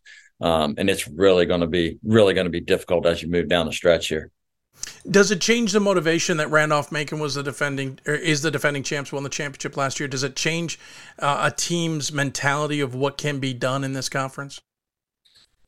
Yeah, you know, I think what Dave's done at Virginia Wesleyan winning a national championship and going to Final Four, and then you know Josh's team last year, you know, just unbelievable season, and then to come back and back it up again this year, I think, I think we've always kind of felt like if you can if you can survive the ODAC, in other words, either win the ODAC or get to the NCAA tournament through our league, that you have a shot. Like it's not like you're just going in there and you're gonna you're happy to be there kind of thing. You feel like if you're good enough to make it out of our league, you're good enough to you know you're good enough to do some things in the tournament. We've always felt like that, and I think that's a lot due to first what Dave did at Virginia Wesleyan, and now what what Josh is doing at Randolph Macon. You feel like, man, you can compete with those guys, and you, know, you got a chance at this thing. So, and, you know, we got to go to back to back Final Four, so you know, we kind of, you know, we felt that a little bit too from from our perspective. But you know, it's it's it's you know, it's tough. It's just really hard in our league, and and everybody knows it. Not to to knock on the conference tournament. I know everyone has pride in that. It's a great event. It's at the Salem Civic Center. It's fun to be at. I've been to it. It's a wonderful thing. But especially when you get the three games back to back to back to finish the weekend and get into the tournament, I've always had this sense that it's a it could be a detriment. I'm not sure if it is, but it could be a detriment because you have a very tired program going into the NCAAs with a couple of days to rest, recuperate, prepare, and execute for that first weekend of the tournament. I don't know. I don't. I'm not asking for solutions, but has there ever been a discussion of maybe maybe we've bitten off too much here, and we need to find a better way to prepare our teams for March? No, I think in alternate years, you know, it's it's a Thursday, Saturday, Sunday, and then sometimes it's Friday, Saturday. Right. I think the coaches would tell you that, man, if you can battle through three days of playing at that level, back to back to back with short turnarounds, when you get to the NCAA tournament and then you're playing that first game, and then you got to turn around and play again, and you've already done you've done you've done more than that because you've done that twice. Um, and I think I you know I think all of our kids like I build that certainly as a positive um, and that you've you've done something that's really hard to do, and now you're about to try to do something that's also really hard. Um, but you've done it, and you've been there, and uh, I think it's I think it's helpful. Like I really I really think it's helpful um, to our to our programs and to us. No, I I appreciate that. That's kind of why I was asking. I, I wanted to know is it a, a positive or or can it be a uh, something that hurts you? But I'm great to hear that you guys think you can build from that and, and teach them. And, and, I agree with that with some conference schedules when they've gone away from the weekend stuff. They're like, it's too challenging. And I'm like, well, you're never going to survive March. So uh, it's great to hear that. Uh, quickly about your team, I, I, pushed it off too far here. Tyler Dearman, Jordan Davis, Miles Washington leading the team in double scorings, 15 plus, uh, 12 points and 10 points respectively. Uh, all pretty much shoot the ball well from the floor, especially from beyond the arc, though Washington doesn't take as many shots. And you've got a lot of other contributors. Can you just give us a sense of who these guys are, what makes them click, and what makes them so dangerous? Sure. You know, uh, Tyler, Julius, and Jordan have been with us, you know, for for four years. You know, Jordan with the COVID year for five years, and uh, you know, those guys are the, you know, they run the team. You know, they know they know the atmosphere we're trying to create. They know what it takes to to compete at the highest level against these teams. And I can't, you know, I can't say enough about uh, you know specifically those those three guys to uh, what they've done and what they continue to do for our team. But we've been able to blend um, you know, the returns we had from last year with with some guys that have come in and and really been great uh, great for our program. Miles, you know, Miles being one, Rob Littlejohn, uh, you know, uh, we've just had some really good, really good guys come in and be able to, you know, adapt to what we're trying to do, sacrifice for the team, um, and that's been and that's been really good, uh, really good for us to, to do. Elijah Bowens is another guy who came in, uh, you know, for for for his first year here, and uh, you know, it's it's it's it's been special. I really like these guys. I really like coming to practice, and uh, they're fun to be around. They work hard, and when it comes time to play games, they're they're they're down to business, ready to go. Uh, I know you just won your 600th career game, not all at Guilford. Did that take place with uh, Hubert Davis in attendance? Was that that game against Lynchburg?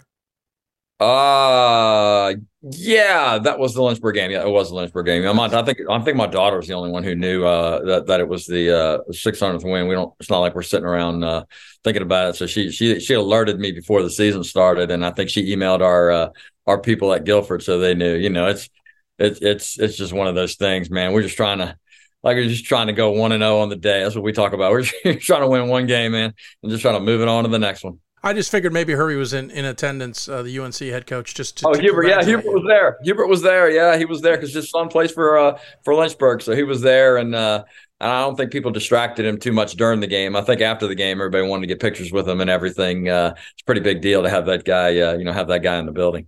I just figured, along with his son, he was there to congratulate you. I, I just was what I figured.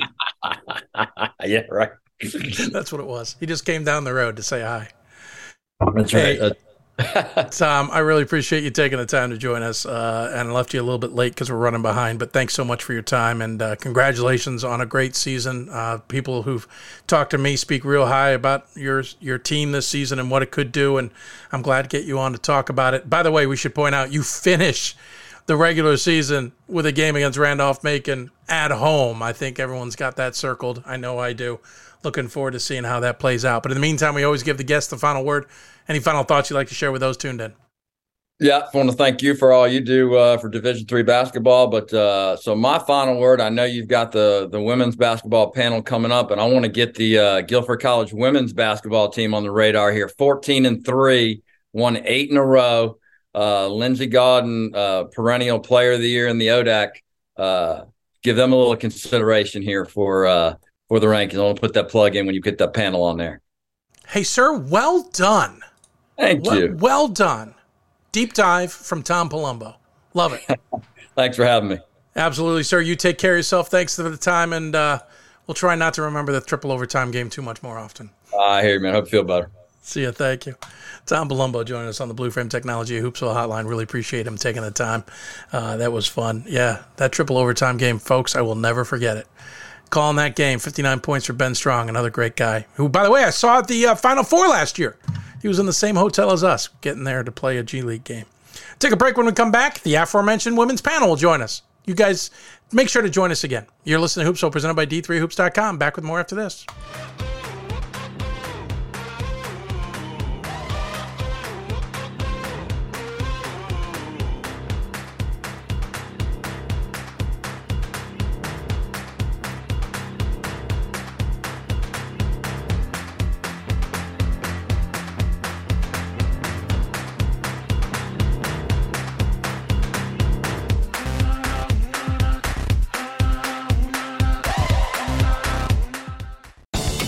These are your teams, your players, your community of fans. This is where they play, where they practice, where you cheer. At every meet, every event, every game. Your community is passionate, dedicated, supportive. You know the tension of a close game and the thrill of the win. So while you're cheering, keep an eye out for anything out of the ordinary. If you see something suspicious, say something to local authorities. It starts right when you hit the court. You imagine your finest moment. The game winning shot that gets you to the dance, a monster dunk or no look pass, and cutting down the net.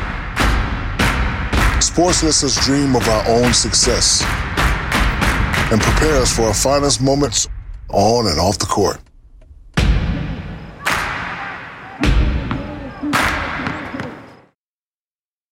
We've got more schools than Division 1, more fans than Division 2, and more upsets than March Madness. There's 800 programs with over 11,000 games leading to two national championships. And we've been covering it all for over a decade. From Eastern to Occidental, from Puget Sound to Piedmont, from Southwestern to the University of New England, and from Hope to Calvin. Nobody covers Division 3 basketball like we do. We're at d3hoops.com at www.d3hoops.com.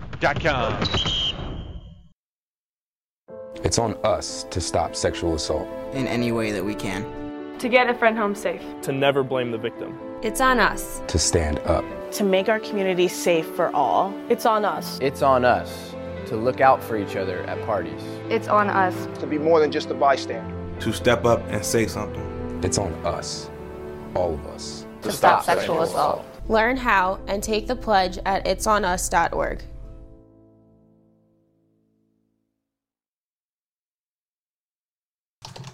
Welcome back to Hoopsville, everybody. Hope you're rolling along nicely as long as we are. I'm amazed my voice is holding out. I know it doesn't sound normal, and it's a little bit of pressure, and I've been drinking a ton of hot liquids, but it's working, and I'm I'm thankful for that. I'm glad we didn't postpone today's show. It's been great, and I appreciate all guests. We'll thank them at the finale of the show as well, uh, including a couple other shout outs. Now, time to pivot on the women's side of things. You heard Tom Palumbo push for the Guilford Quakers. There would be some who say there's some pro- uh, some problems and flaws with their uh, resume. Maybe we'll dive in on that. But joining us on the Blue Frame Technology Hoopsville Hotline to discuss it with us and to have some fun with it, uh, we go to the double take, and it is Scott Peterson. Uh, if you're looking at your screen in your upper left, and Riley Zayas in your upper right, talking to us about the women's top 25. Gentlemen, thanks for taking the time to join. It's good to see you. Hope you're well. Yeah, good to be on, Dave. Yeah, thank you for having us on, Dave. We're always uh, always glad to talk some D three women's hoops. Good point, sir. Uh, it's always fun to talk, uh, and I'm, i really appreciate the time you guys give us to do this. Um, let, us just get a quick take because we haven't talked to you guys in quite some time. I want to get a quick take on what you guys uh, think of what I think's been a little bit more of a of a bumpy women's season. Yes, we have some undefeateds, but the uh, the ones we always kind of lean on aren't having the seasons we're kind of used to, right, Scott? I would agree with that. And I think it's really entertaining to see because I wouldn't say that having fewer undefeateds means that the quality of play or the quality of the teams is any less. I think we're seeing some different scheduling habits and maybe a stronger kind of middle of the middle of the entire landscape.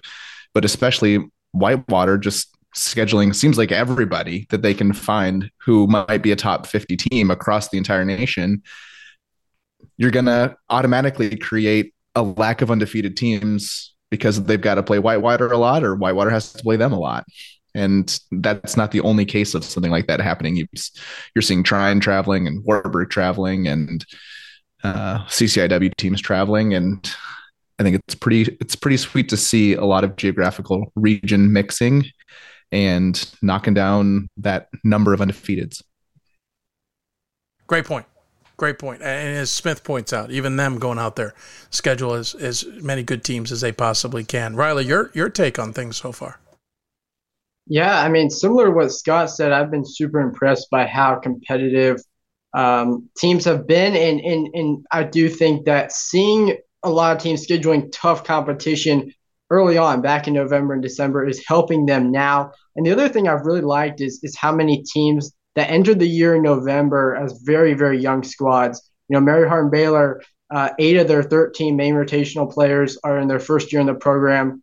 Wisconsin Oshkosh, you know, has probably the youngest team they've had under Brad Fischer, their head coach. And those teams in November look a lot different than they do now in January. And, and you know, there's been some some bumps in the road, but they have fought through those, and it's great to see that development and maturity, you know, kind of coming about for for some of those teams that we weren't quite sure about, you know, back in November. So we've learned a lot since our the last time we were here on on Hoopsville. Good point. We have learned a lot. And speaking of, we should get right into it. Uh, real quick, Tom Palumbo uh, wanted to bring up uh, his Quakers women's basketball program as a top 25 team. Your guys' thoughts? Anybody voting for him? I don't think so. There's the strength of schedule is just too low, and there's not really a good, what I would deem a good win on the schedule. The best teams that they've played, they've taken a loss to them. That said, I do think they have a shot to be regionally ranked coming up, but those upcoming games against Bridgewater, Randolph College, Randolph Macon, and there was one more that's escaping Washington Lee. Those are going to be their their big barometers, and if they can get two of those, I think they could they could see some really nice regional recognition. No, I agree with you. Um, Riley, any thoughts, or you just want to move on to the next? Yeah, they're they're on a they're on a roll right now. I mean, they they put some wins together, but but similar to what Scott said, I, I always like to see when teams are have the chance to play other quality opponents, and really we we haven't quite seen that from from Guilford. You know, in, in the perhaps maybe the way we would like them to, and, and at this point too, there's just so many teams in contention right now for the top 25. Right? Uh, I mean, there's so many teams when you look at that others receiving votes category right now uh, so uh, they're they're definitely in a tough tough spot right now.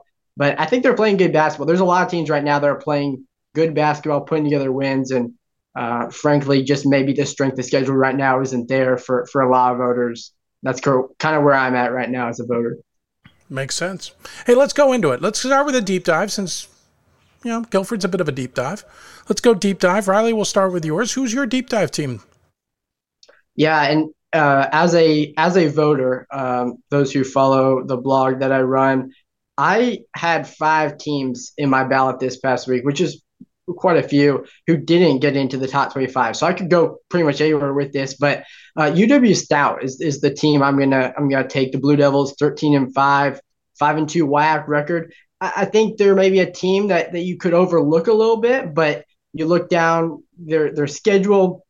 You know they've they've been Oshkosh, Stevens Point, Platteville looks like a pretty good win after their win over over Whitewater uh, this past week, and then obviously Stout beat Whitewater last Saturday in a really, really big win. Um, you know, moving ahead to the rest of the season, they'll have four of their final seven at home, uh, which I really, really like. They'll get to play Eau Claire again at home. You know, last night again we we ch- we chose these picks before last night's games, but uh, at halftime of last night's game against Eau Claire, at Eau Claire, you know, it was 30, 36-31 um, at half. And Stout's just one of those teams. They're they're competitive. They're they're tough. Um, they got Reagan Sorensen leading the team with 14.2 points per game. They got a total of three, averaging double figures in scoring right now. Um, again, they're young. I think they're a deep, deep team. So, you know, kind of where where I like Stout right now is they've played quality competition. They've gotten to play, you know, WashU and Ripon and, and Gustavus Adolphus.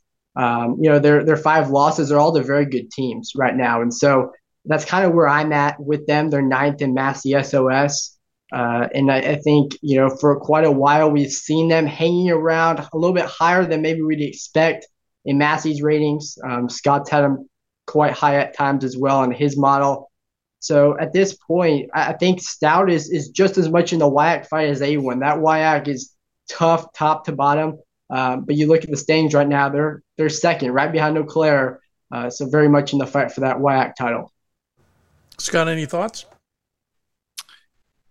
So I don't have the same historical breadth of knowledge as someone like you, Dave, or Gordon, or others, but it does seem like there are fewer undefeated women's teams this year, and I think that you know that's due to a stronger middle class. It's harder to beat teams night in and night out, and if that's the case, it, it might mean that voters are penalizing losses heavier than they should right?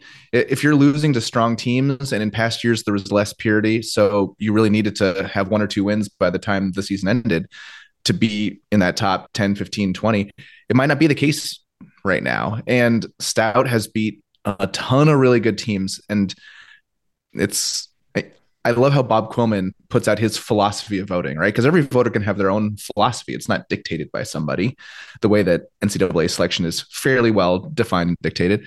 So it's cool when someone's very clear about their philosophy. And part of my philosophy is can you beat good teams? Like, do you have that upside? And I'll be more willing to forgive a loss, especially if it's to a good team. And I think by and large, Stout has lost to good teams. And their body of wins is very impressive to me. So I wouldn't, they're a team I really wouldn't want to face because they could take me down.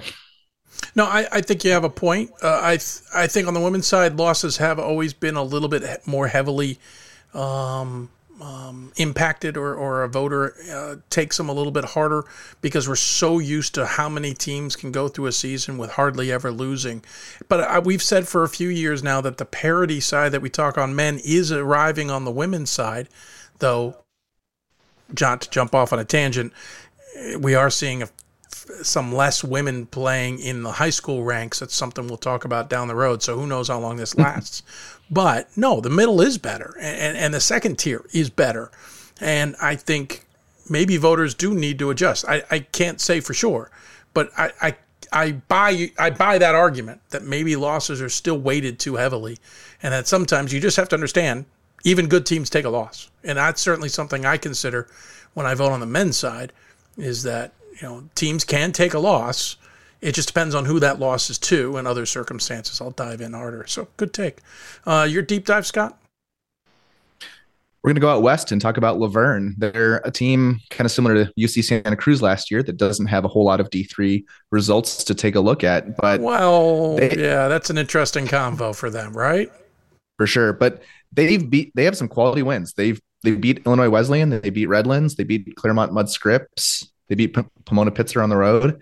And even though I think I'm I'm looking at 10 Division 3 results at the moment, they are undefeated. The, the strength of the schedule is a little bit lacking, but the fact that they've got a couple wins against teams that might be regionally ranked, I think kind of bumps them up a little bit in my eye. It, it's still a little uncomfortable to push them into, well, I think they're a top 25 team. I don't know if I would go that far, but I think they're a very interesting deep dive. They're playing really late if you're on the East Coast. Uh, it's easy to kind of miss those results and and overlook them. No, good call on La Verne. They actually popped on my radar a little bit, uh, so I dove in on their seven non D three games um, a little bit, as the guys could tell you. Uh, Riley, any follow up thought on that? Yeah, I mean, as Scott and I, you know, we we keep in touch pretty closely throughout the weeks, and one thing that we've been talking about quite often is is Region Ten and just how, you know, much we're we're seeing a lot of these teams towards the bottom of, of where we possibly see the, the regionally ranked teams, uh, just kind of fighting it out there in those, you know, six, seven, eight spots. Uh, and, and La Verne is certainly on my radar. I've, I've gotten to see them a few times. Um, I like watching the West Coast teams play. I think sometimes they tend to get overlooked just because of their geography, but it, they definitely need more attention. Uh, I've liked what I've seen from La Verne. Probably not enough for me to put them in my ballot, uh, but at this point in time, I have to agree agree with Scott. I mean, they're a good deep dive they definitely should be on your radar if if you're kind of looking at across the country who are you know the teams that are they're really putting together good results right now and and, and playing playing well. Appreciate the uh, insight, gents. Good choices on the deep dive. Let's uh, let's jump over to dubious. Let's just go flip it for one for the other. Let, this is a team that we that you guys think maybe is being voted too highly. Maybe they should be a top 25 team. Maybe they shouldn't. I don't know. We'll hear for these guys. But a dubious is one they think has floated too high. Uh, Scott, we'll start with you. Yeah, my dubious is Messiah, who arrived in the top 25 this week at 24th.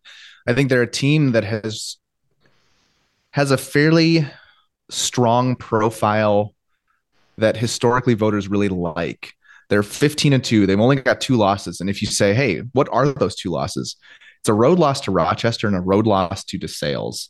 Both losses that you can say, hey, those are really strong teams. Road games are hard, and they won everything else. But I think there's a lot of a lot of games that most of your top 50 teams in the nation are just going to run through like a hot knife through butter. And if we're looking at the NCAA strength of schedule, 543 um, kind of that's the combination of your opponents and opponents' opponents winning percentage. It's middle of the road for sure.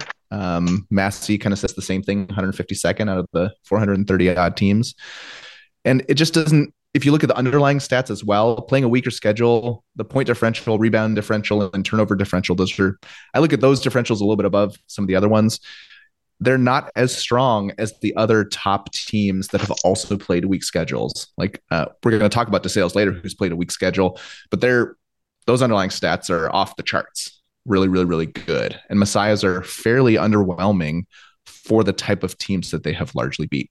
They definitely have impressive wins. Johns, Johns Hopkins, Gettysburg, those are impressive. But I'm not sure they're they would be a top 25 team for me. You know, probably in that batch receiving a handful of votes. Riley, your take? Yeah, um, I'll be talking about a, another team with a similar kind of resume and position here in a second. But yeah, I, I, think one of the things that as a voter I've been looking a lot at is is who teams have played and, and have they done well in their biggest games? Have they done well and have they put good performances on the floor when they played those quality teams? Because yeah, you can put high stats on on you know playing subpar opponents. Uh, and for me, I just watching Messiah play. I think they're definitely in the national conversation. I think they should definitely be considered as a top 25 team. But with the group of teams we have competing for those last two or three spots right now in in the you know in the poll, I, I can think of at least five or six teams that have played better teams, have beaten better teams, and ultimately, you know, going back to uh, Scott's stats, when you weigh those against the competition, the SOS that these five or six other teams have played, they're they're in the top of the receiving votes category. I, think they're almost always going to be ahead uh, of Messiah uh, when you look at it from that kind of a perspective. So who's yours? Well, mine's going to be Washington Jefferson, uh, who came into the top 25 this week at number 25. And, and similar to what to Scott, I mean, you, you look up and down their resume. They're 16 and 1, 12 and 0 uh, in PAC play. But you know, they're they really only have one quality win. That's to, to Carnegie Mellon. They did win on the road. Carnegie Mellon, you know, number 63 by Massey right now. And and Massey isn't everything. I, I want to make that clear just here right off the bat. But I think Massey does a very good job of weighing road wins versus home wins, neutral court wins. And it's a good way to kind of analyze and look at teams. And without another quality win for me right now as a voter, looking at a team like Millikin or Gustavus Adolphus or Emory, uh, you know, or you know, any one of those, even a few of the WIAC schools, it's hard for me to see W and J ahead of those schools, just purely based on the the weak schedule that they've played. Um, you know, they're 224th in Massey SOS, which is not good. Uh, there, there's a lot of teams that have a .501 NCAA SOS. I think they're going to get into the NCAA tournament relatively easily through the Pool A.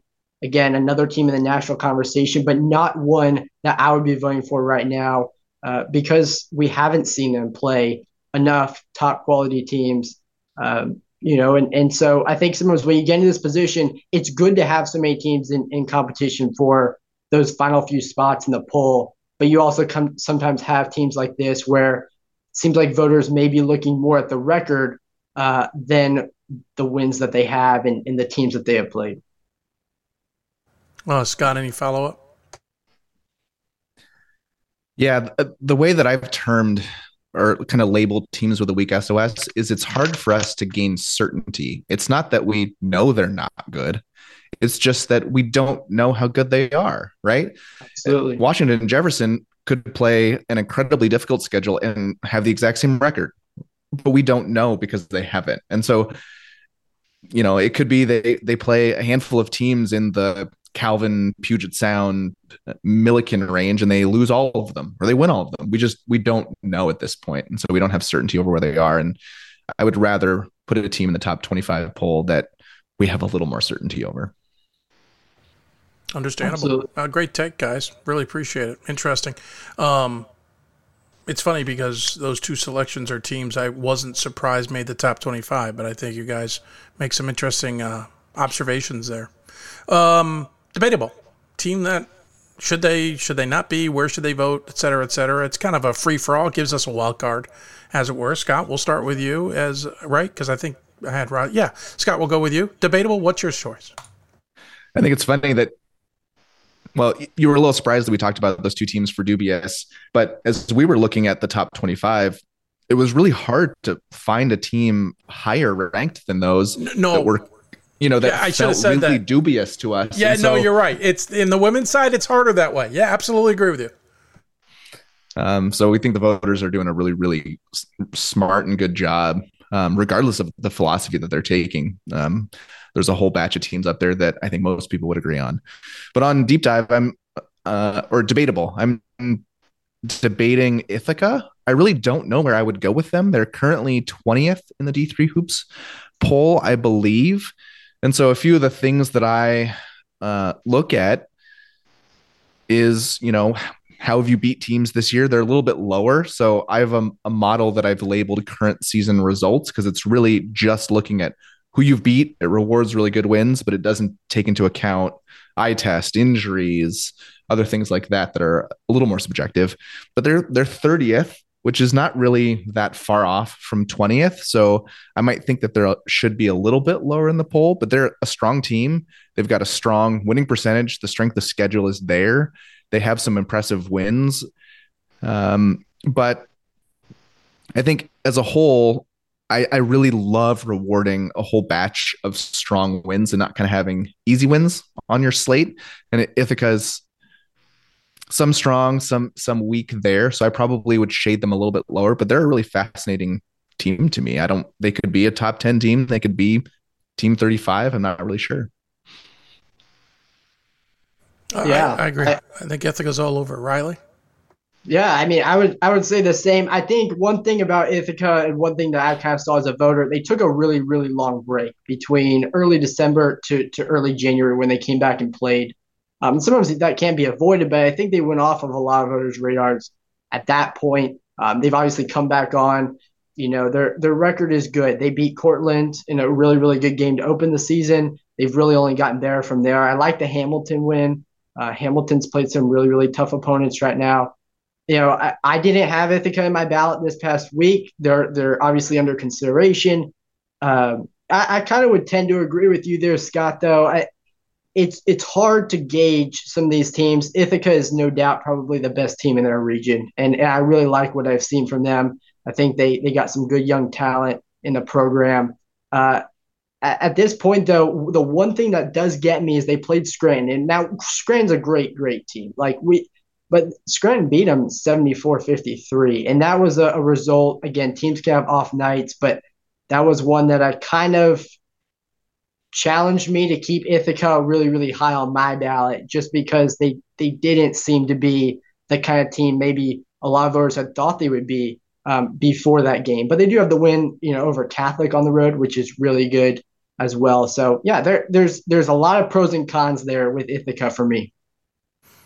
Who's who's the team you're pro and conning then? DeSales is going to be the team that, that I'm going with. Again, this was a pick we I, I had before I like last it. night, so it's one of those things that, as I told Scott today, is like uh, coming back with a, a debatable right after they lose to Stevens isn't you know ideal, but we did see them lose to Stevens last night. You know, first loss of the season. I think DeSales is is a good team, but I do think they floated it up a little bit because of some losses ahead of them. Uh, when you look going back to the SOS kind of conversation we had before, you know, we just haven't seen them in enough big situations uh, where, where they've really been tested. You know, their best win is probably over Messiah. Messiah's number 54 Massey right now. We just got done talking about Messiah. And you know, I think, you know, a, a 929 winning percentage is good. A 15 1 record is really good. They're probably going to be the number one team in Region 4. But on the con side, you know, they took that road loss to Stevens, didn't look very good, had an off night last night.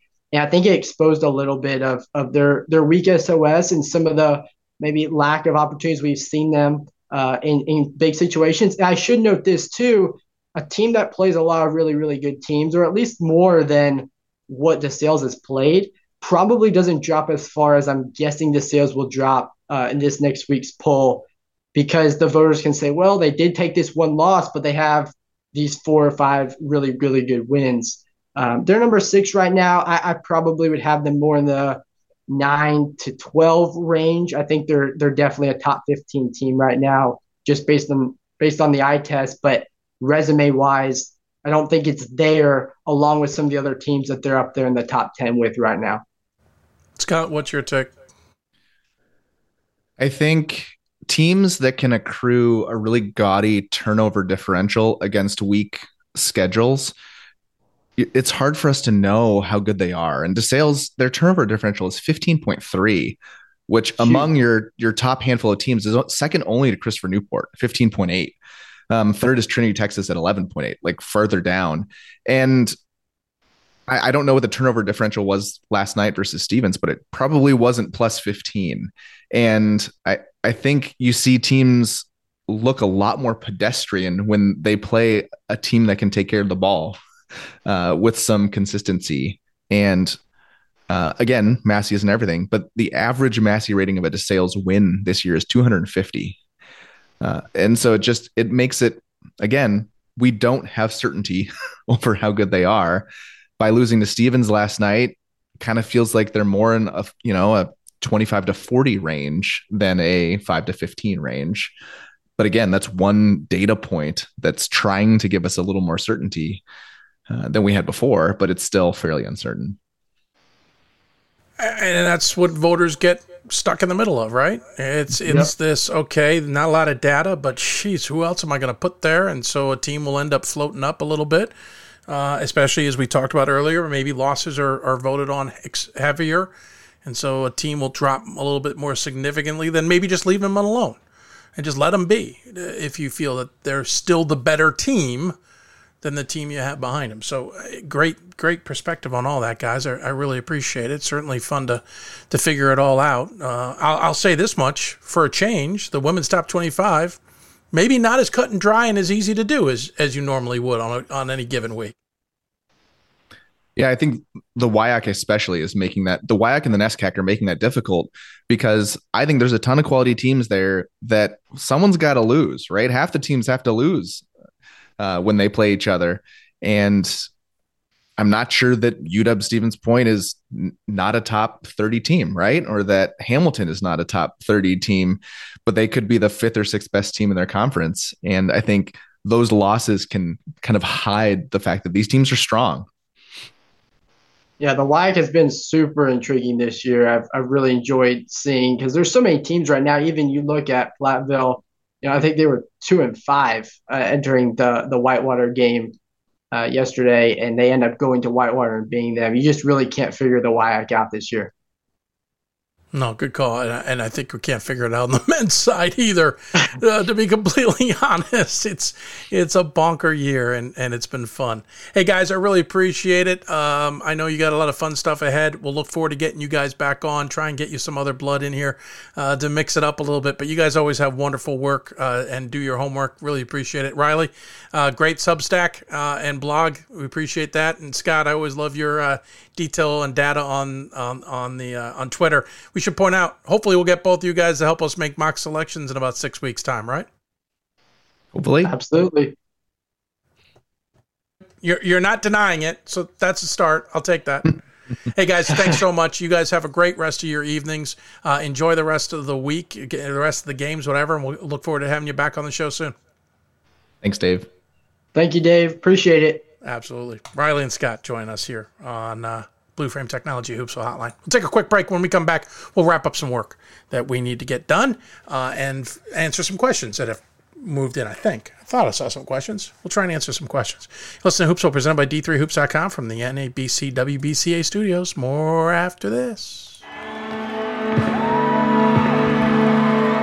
Great moments are born from great opportunity. That's what you have here tonight. That's what you've earned here tonight. This is your time. Now go out there and take it.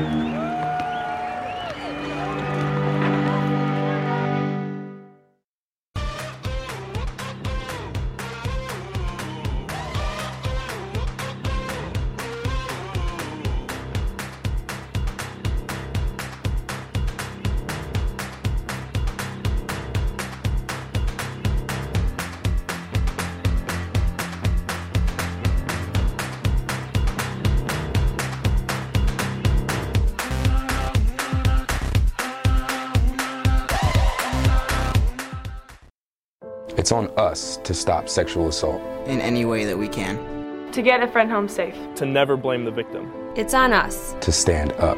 To make our community safe for all. It's on us. It's on us to look out for each other at parties. It's on us. To be more than just a bystander. To step up and say something. It's on us. All of us. To, to stop, stop, sexual assault. assault. Learn how and take the pledge at itsonus.org.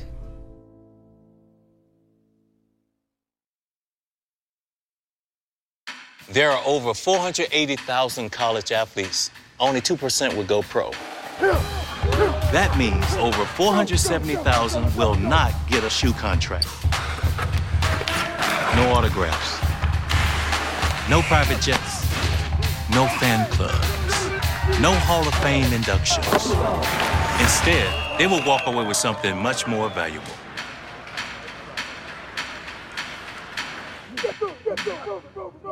We've got more schools than Division 1, more fans than Division 2, and more upsets than March Madness.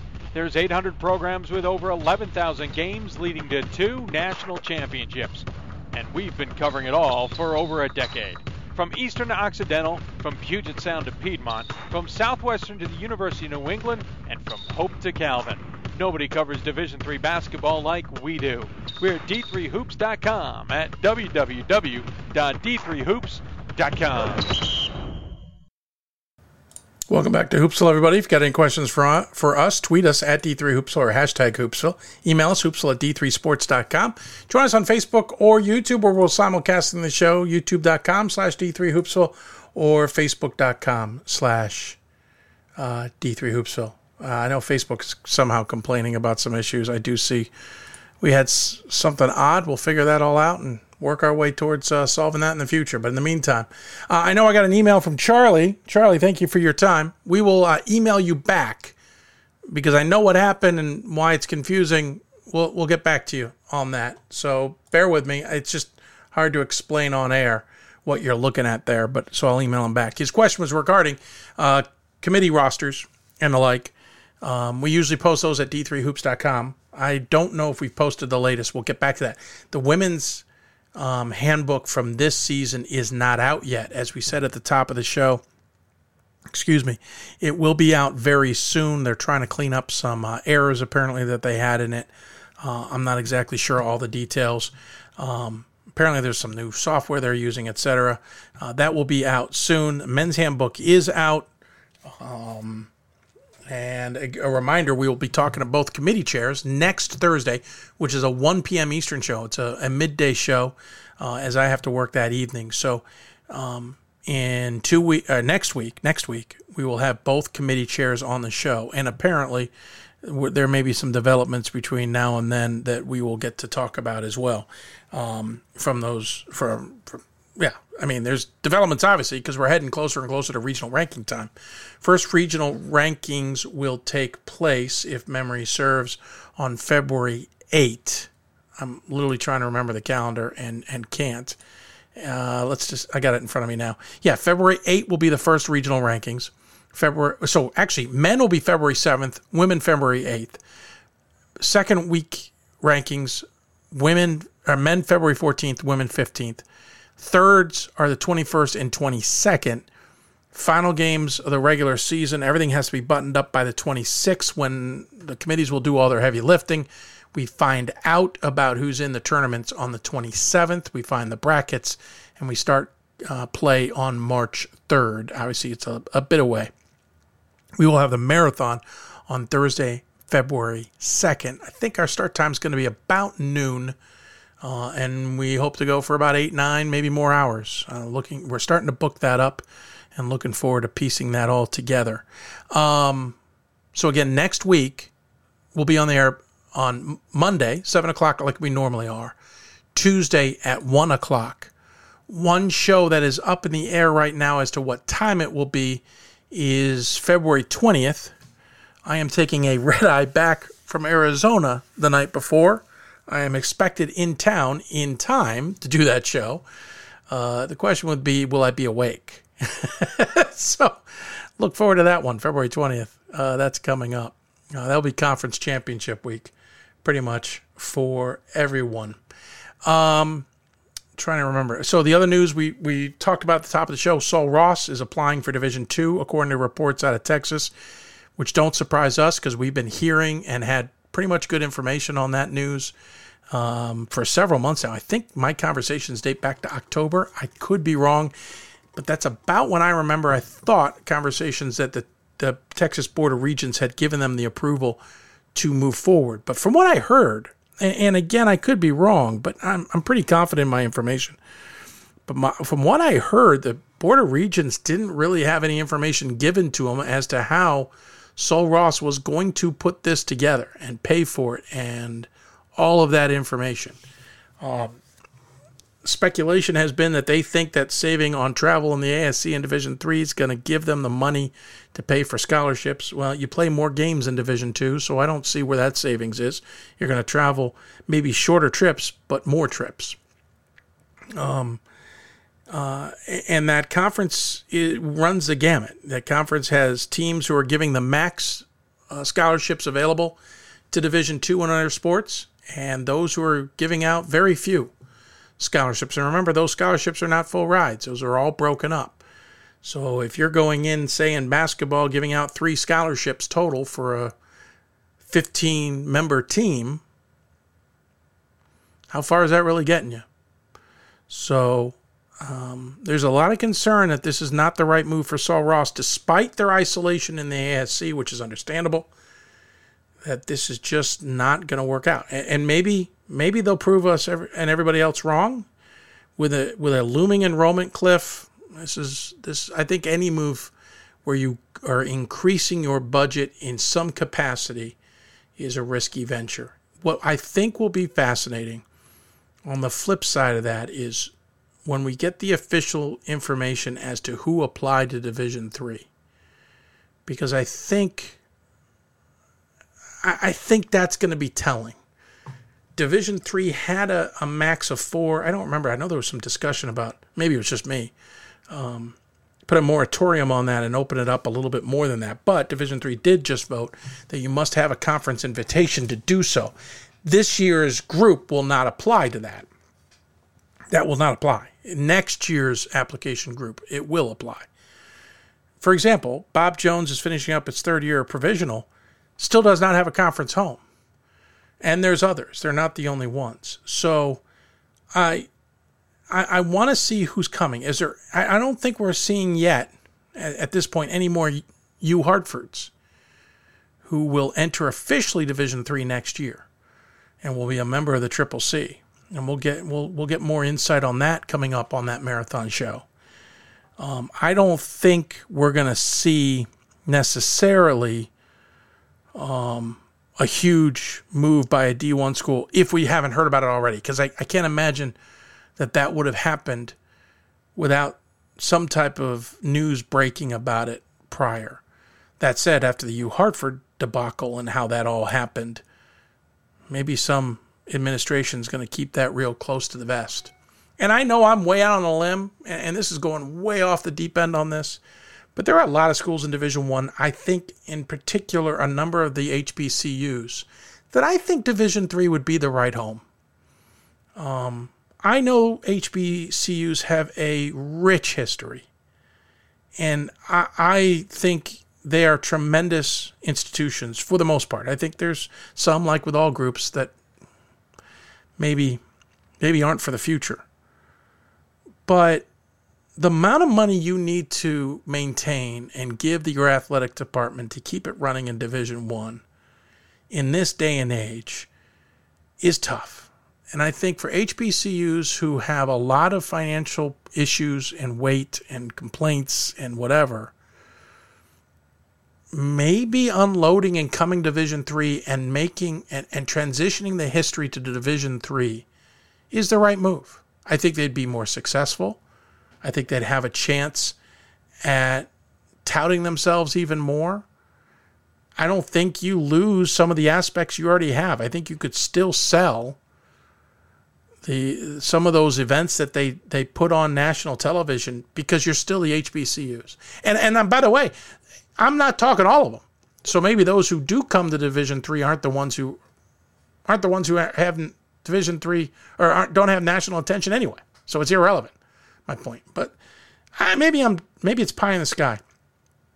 Maybe I'm naive of something, and it's certainly something I want to talk to some who know HBCUs better than me but I, I have wondered for a while now if maybe the right home. You know, right? They don't get the money from Division One that way. Remember, athletic departments aren't being are, in Division One. Athletic departments get a check from the NCAA, i.e., from membership, per the contract for their athletic departments, and it's seven figures minimum, I believe. You would lose that. I get that. But I think you save in the long run. I think U Hartford is going to show that. Um, again, maybe I'm naive. Maybe it's pie in the sky. Who knows? Just a thought I've had for a long time. We're going to wrap up this show, double checking to see if we've gotten any questions in any of our mediums. Travis says, What does the National Committee use to actually calculate SOS? Do they have their own tool they plug the numbers into? Who is actually crunching the numbers? Travis, that is something that is universal across all Division three sports. It's in the handbooks. Your SOS is basically your winning percentage, meaning um, I sorry, let me phrase that. Your SOS is your opponent's winning percentage, meaning the winning percentage of your opponents, not counting the game you played them. They don't you don't get docked for beating a team and their winning percentage goes down. So your game in that winning percentage is not accounted for. and then your opponent's opponent's winning percentage. Now, that has been a sticking point. Apparently, what we did not understand over the last few years is that that's a little bit more narrow a window of your opponent's opponent's winning percentage than we thought. We thought it literally was your opponent's opponent's winning percentage, but there are some games that are not considered in that. And to be honest, I don't remember that right now, and I'll have to go back on that. But two thirds of the math is your win your opponent's winning percentage, and one third of the math is the opponent's opponent's winning percentage. There's one caveat on the men's side. On the men's side, they put a weight on home and away. So all the games you play at home, your that that SOS number has a or the winning percentages, I should say, the winning percentages have a multiplication of point what is it, 0.75, I believe. And all of your away games have a weight of 1.25. The idea is you get a little bit of a boost for playing a game on the road. On the women, they do not use that metric. The men's basketball is one of two, I think, in all of Division Three that are still using that weight, and there's a debate of whether that needs to continue. Um, oh, you know the formula. I apologize. Well, that was good for anybody else who might be listening. Just wonder who is actually calculating. No, it's not committee members. Absolutely not. That math is done by NCAA statistics, so they all get every single result at the NCAA and any result that counts. And we should point out that counts. That SOS does does not count games that are not Division three for the most part. There is an overall SOS that can be used if absolutely necessary, but primary criteria, it's your Division three opponents. And I will add, and this is very rare, but if you don't play seventy percent of your games against Division three opponents, the, then not all your games count except if they fit the secondary. Cut. And this is we're getting to the rabbit hole here a little bit. There's there's ways of games counted as regional. Let's start there, okay? And, and Travis, you may know this. I'm just going to say it anyway. Your game is regional if it's against a conference foe, i.e., if the UAA or or C2C conference, no matter who your conference mate is, it's considered a regional game, no matter where they're located. It's a regional game if you're played inside one of your specific region, one of the 10 regions. It's a conference game if it's inside one of the, the four geographic regions. For example, New York and Pennsylvania is a geographic region, all in New England, Maryland, Delaware, New Jersey, um, Virginia, I can't remember, is another region. I don't have it in front of me. Uh, there's there's others. Okay, so there's four of those, and in any game within 500 miles, not where it's played. The two schools, whoever the two schools are, 500 miles apart, no matter where they play the game. Um, well, it does matter in terms of if X is playing at Y or Y is playing at X. We have found times where X playing at Y is a regional is inside 500, but Y playing at X is not, is outside 500. It's wonky. But my point is, if you come to Las Vegas at the D3Hoops.com Classic, and you two schools are within 500 miles of one another, it will count as a regional game.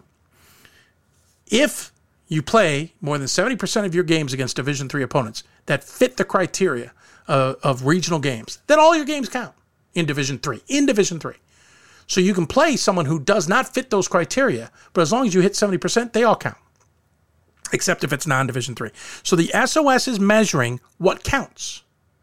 So in La Verne's case, for example, those seven games against non Division 3s doesn't pop up until you go way in the weeds on secondary criteria. And to be honest, it won't come up.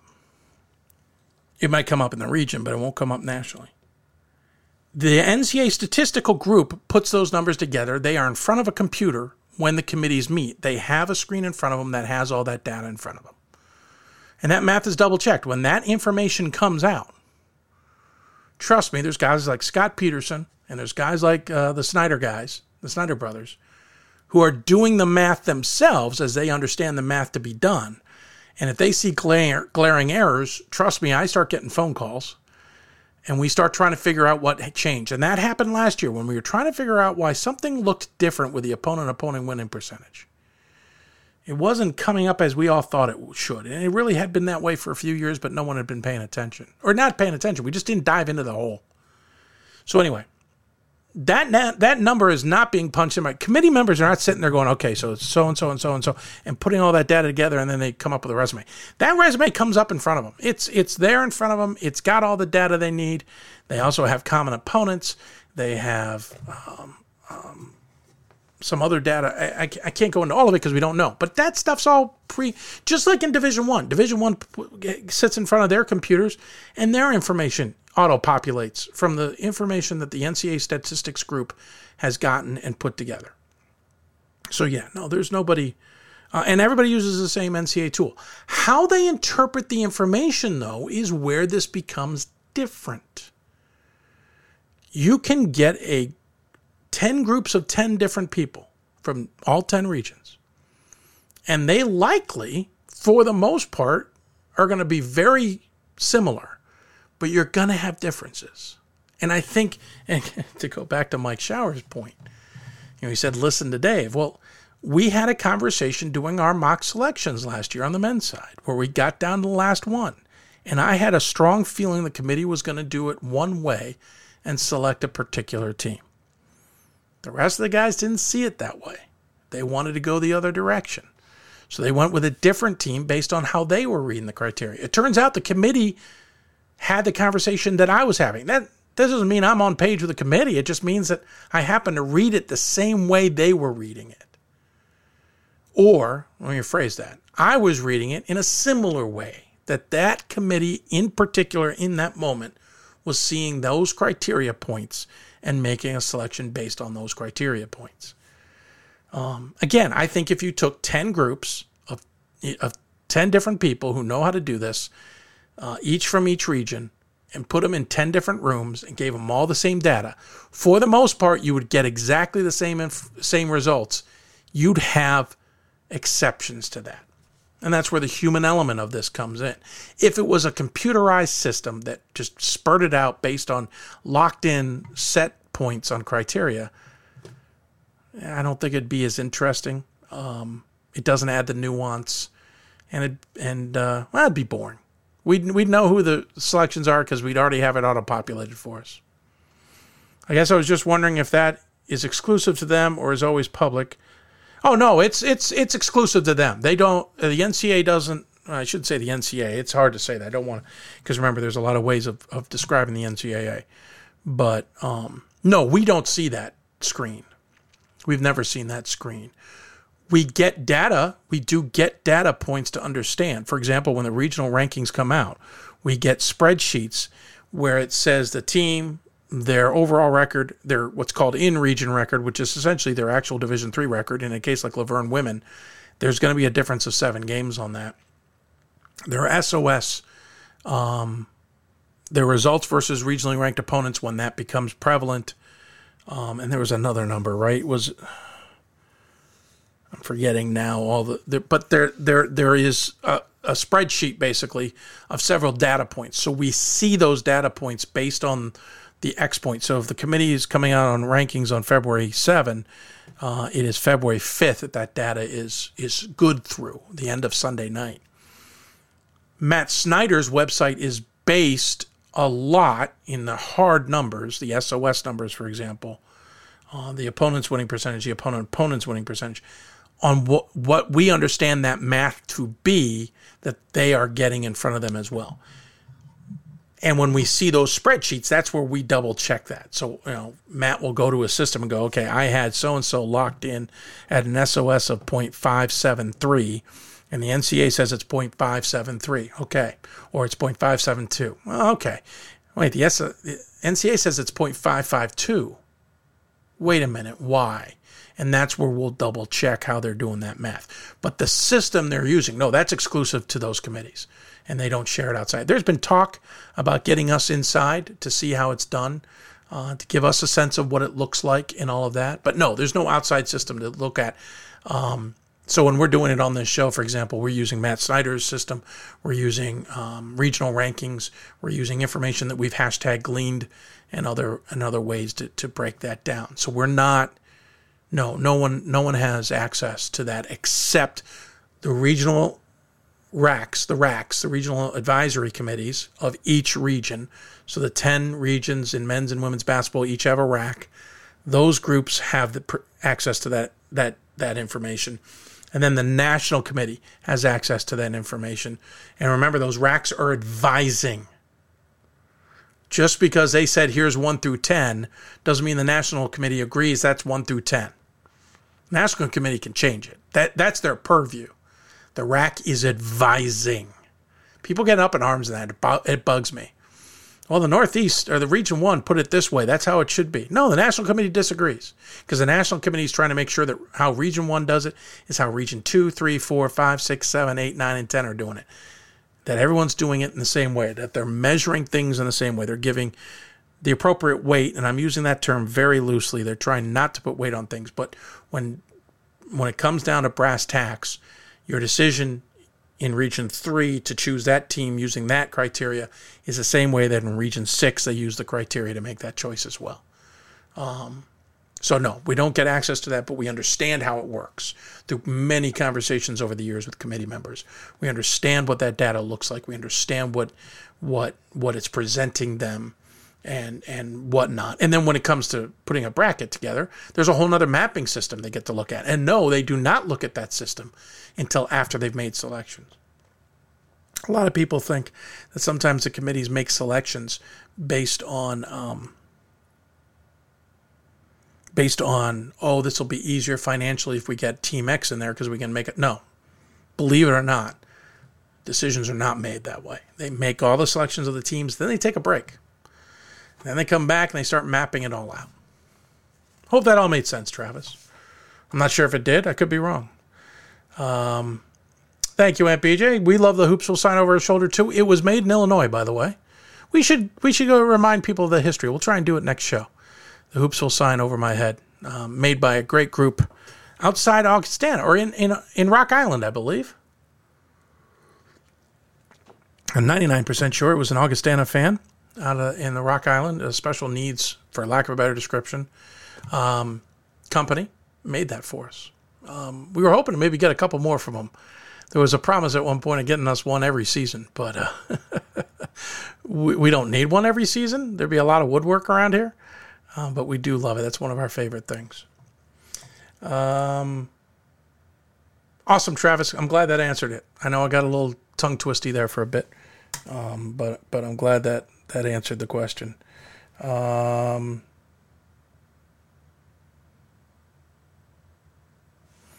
all right, I think that's going to wrap it up. Again, Monday we'll be on the air, seven o'clock Eastern time. No idea who we'll talk to yet, but uh, we'll get some good guests as we always do. Next Thursday, reminder, one o'clock Eastern. Oh, you know what? Nope, I forgot something. Hold on a second. I apologize. I totally forgot to do something that I wanted to, to bring up that deserves some attention, and I was going to do it while the guys were talking about their selections, and then I just, well, I blanked. Is the easiest way to say that. So if you could humor me for a moment, um, I just need to look for one other thing. Sorry, I'm a little bit behind putting this together, and that's that's just that's just sad. But I will get it here in a second as soon as I can find wherever the there it is. Something might pop up on the screen here. I hope not. Where did it go? There it is. There it is. Great. All right. Um, we always really appreciate the uh, sports information directors who help us with our program. They are tremendous. And uh, this is uh, College Commu- Sports Communication, Com- College Sports Communicators, formerly known as COSIDA, as College Sports Information Directors of America. CSC Membership Appreciation Week this week. College Sports Communicators celebrates Membership Appreciation Week presented by ESPN January 18th to the 24th. Athletics, communications, and creative professionals coordinate public and media relations, websites, social media, graphic design, videography, statistics, and much more as the strategic communicators for college, university athletic departments, and conference offices throughout North America. Um, Thank you for all the athletic communications and creative staff members do in support of our student athletes, coaches, and administrations. For more information, check out collegesportscommunicators.com slash celebrate CSC. There were a number of sports information directors who helped us out. That's their, you know, their old school title that helped us out today. I want to thank uh, RJ at Guilford. I want to thank out Justin, or thank out. Ugh, I want to thank Justin uh, at Trinity, Texas, Sierra at Smith um, for her help, and Brett uh, at, uh, at sorry, at um, Wheaton, and of course all their staffs as well for their assistance. Uh, they have helped us out, um, whether sending us pictures or setting up some stuff or whatever the case may be. All of them did great work. We really appreciate it, and congratulations to all of them. They deserve much the attention. Um, and I know there's a lot of people out there who tune in to this show who are CSC members or sports information directors, athletic communicators, whoever they may be. Uh, they've been invaluable to this show. We've worked with them in my professional career. We work with them quite a bit on this show, and they certainly deserve the love and attention. They do not get enough of it, plain and simple. And uh, we hope that if you see someone out there who's doing the live stats or doing the live stream or whatever, first off, give them less of a hard time. And second of all, um, thank them for all their hard work. So thanks to CSC Group especially. I also want to thank the National Association of Basketball Coaches, Women's Basketball Coaches Association, and D3Hoops.com for their support of our show. And of course, thanks to uh, Blue Frame Technology and Huddle for helping us um, promote this show uh, and find a portal for it as well. Um, Yes, and PJ, we have lots of fans in the Midwest, and it's wonderful. We're going to take a break because this voice is done. I have pushed it way too far. I may not be able to speak tomorrow at all, but c'est la vie. We'll be back on the air on Monday at 7 o'clock. Um, oh, hold on. Scott says, I'm so curious how results versus common opponents and results head to head are actually displayed on a committee, to committee members. There's so many potential comparisons you want to make. You think a dynamic tool is needed, not a static report. Scott, I think it's dynamic. Sorry, we're about to go on the air, but Scott has a good point. Scott Peterson. Scott, I think that that info for them is dynamic. I, I, I don't think it's a stat. We see it as a static report. We see it as a spreadsheet on a PDF in the regional rankings. That isn't how the committee, excuse me, sees it. No, not not at all. They definitely have a dynamic. I've been told where you can click on one thing and it reveals 10 other things. You can click on something else, it reveals a bunch more. No, there's definitely is dynamic. Maybe we can ask the committee members I don't know if we can get screenshots. We can work at something to try and show what it looks like. Um, that's actually something worth trying to tackle. Uh, I know it would take some time to get it, but it is not a static report. It's not a spreadsheet. It's not just a flat looking thing. It is definitely dynamic. I've been told that. There's definitely some some aspects to it that helps dive into those that that data. Um, and maybe it's not as dynamic as I'm addressing it, but there, there's definitely some dynamicness to it, for lack of a better description. Um, I'm just was saying that the PDF that we see has that data, but that's what we see. And with that, I think we're going to wrap it up because I am definitely pushing it. Ron, thanks for tuning in, buddy. I appreciate your your support as well. Blazer Bobcat was tuned in tonight. Appreciate that. Um, you all take care. Thanks for joining us on the show. We look forward to having you back here on Monday evening and shows ahead tell your friends to tune in as well because if you want to talk Division three basketball, you've got to listen and watch Hoopsville. Have a great night, everybody.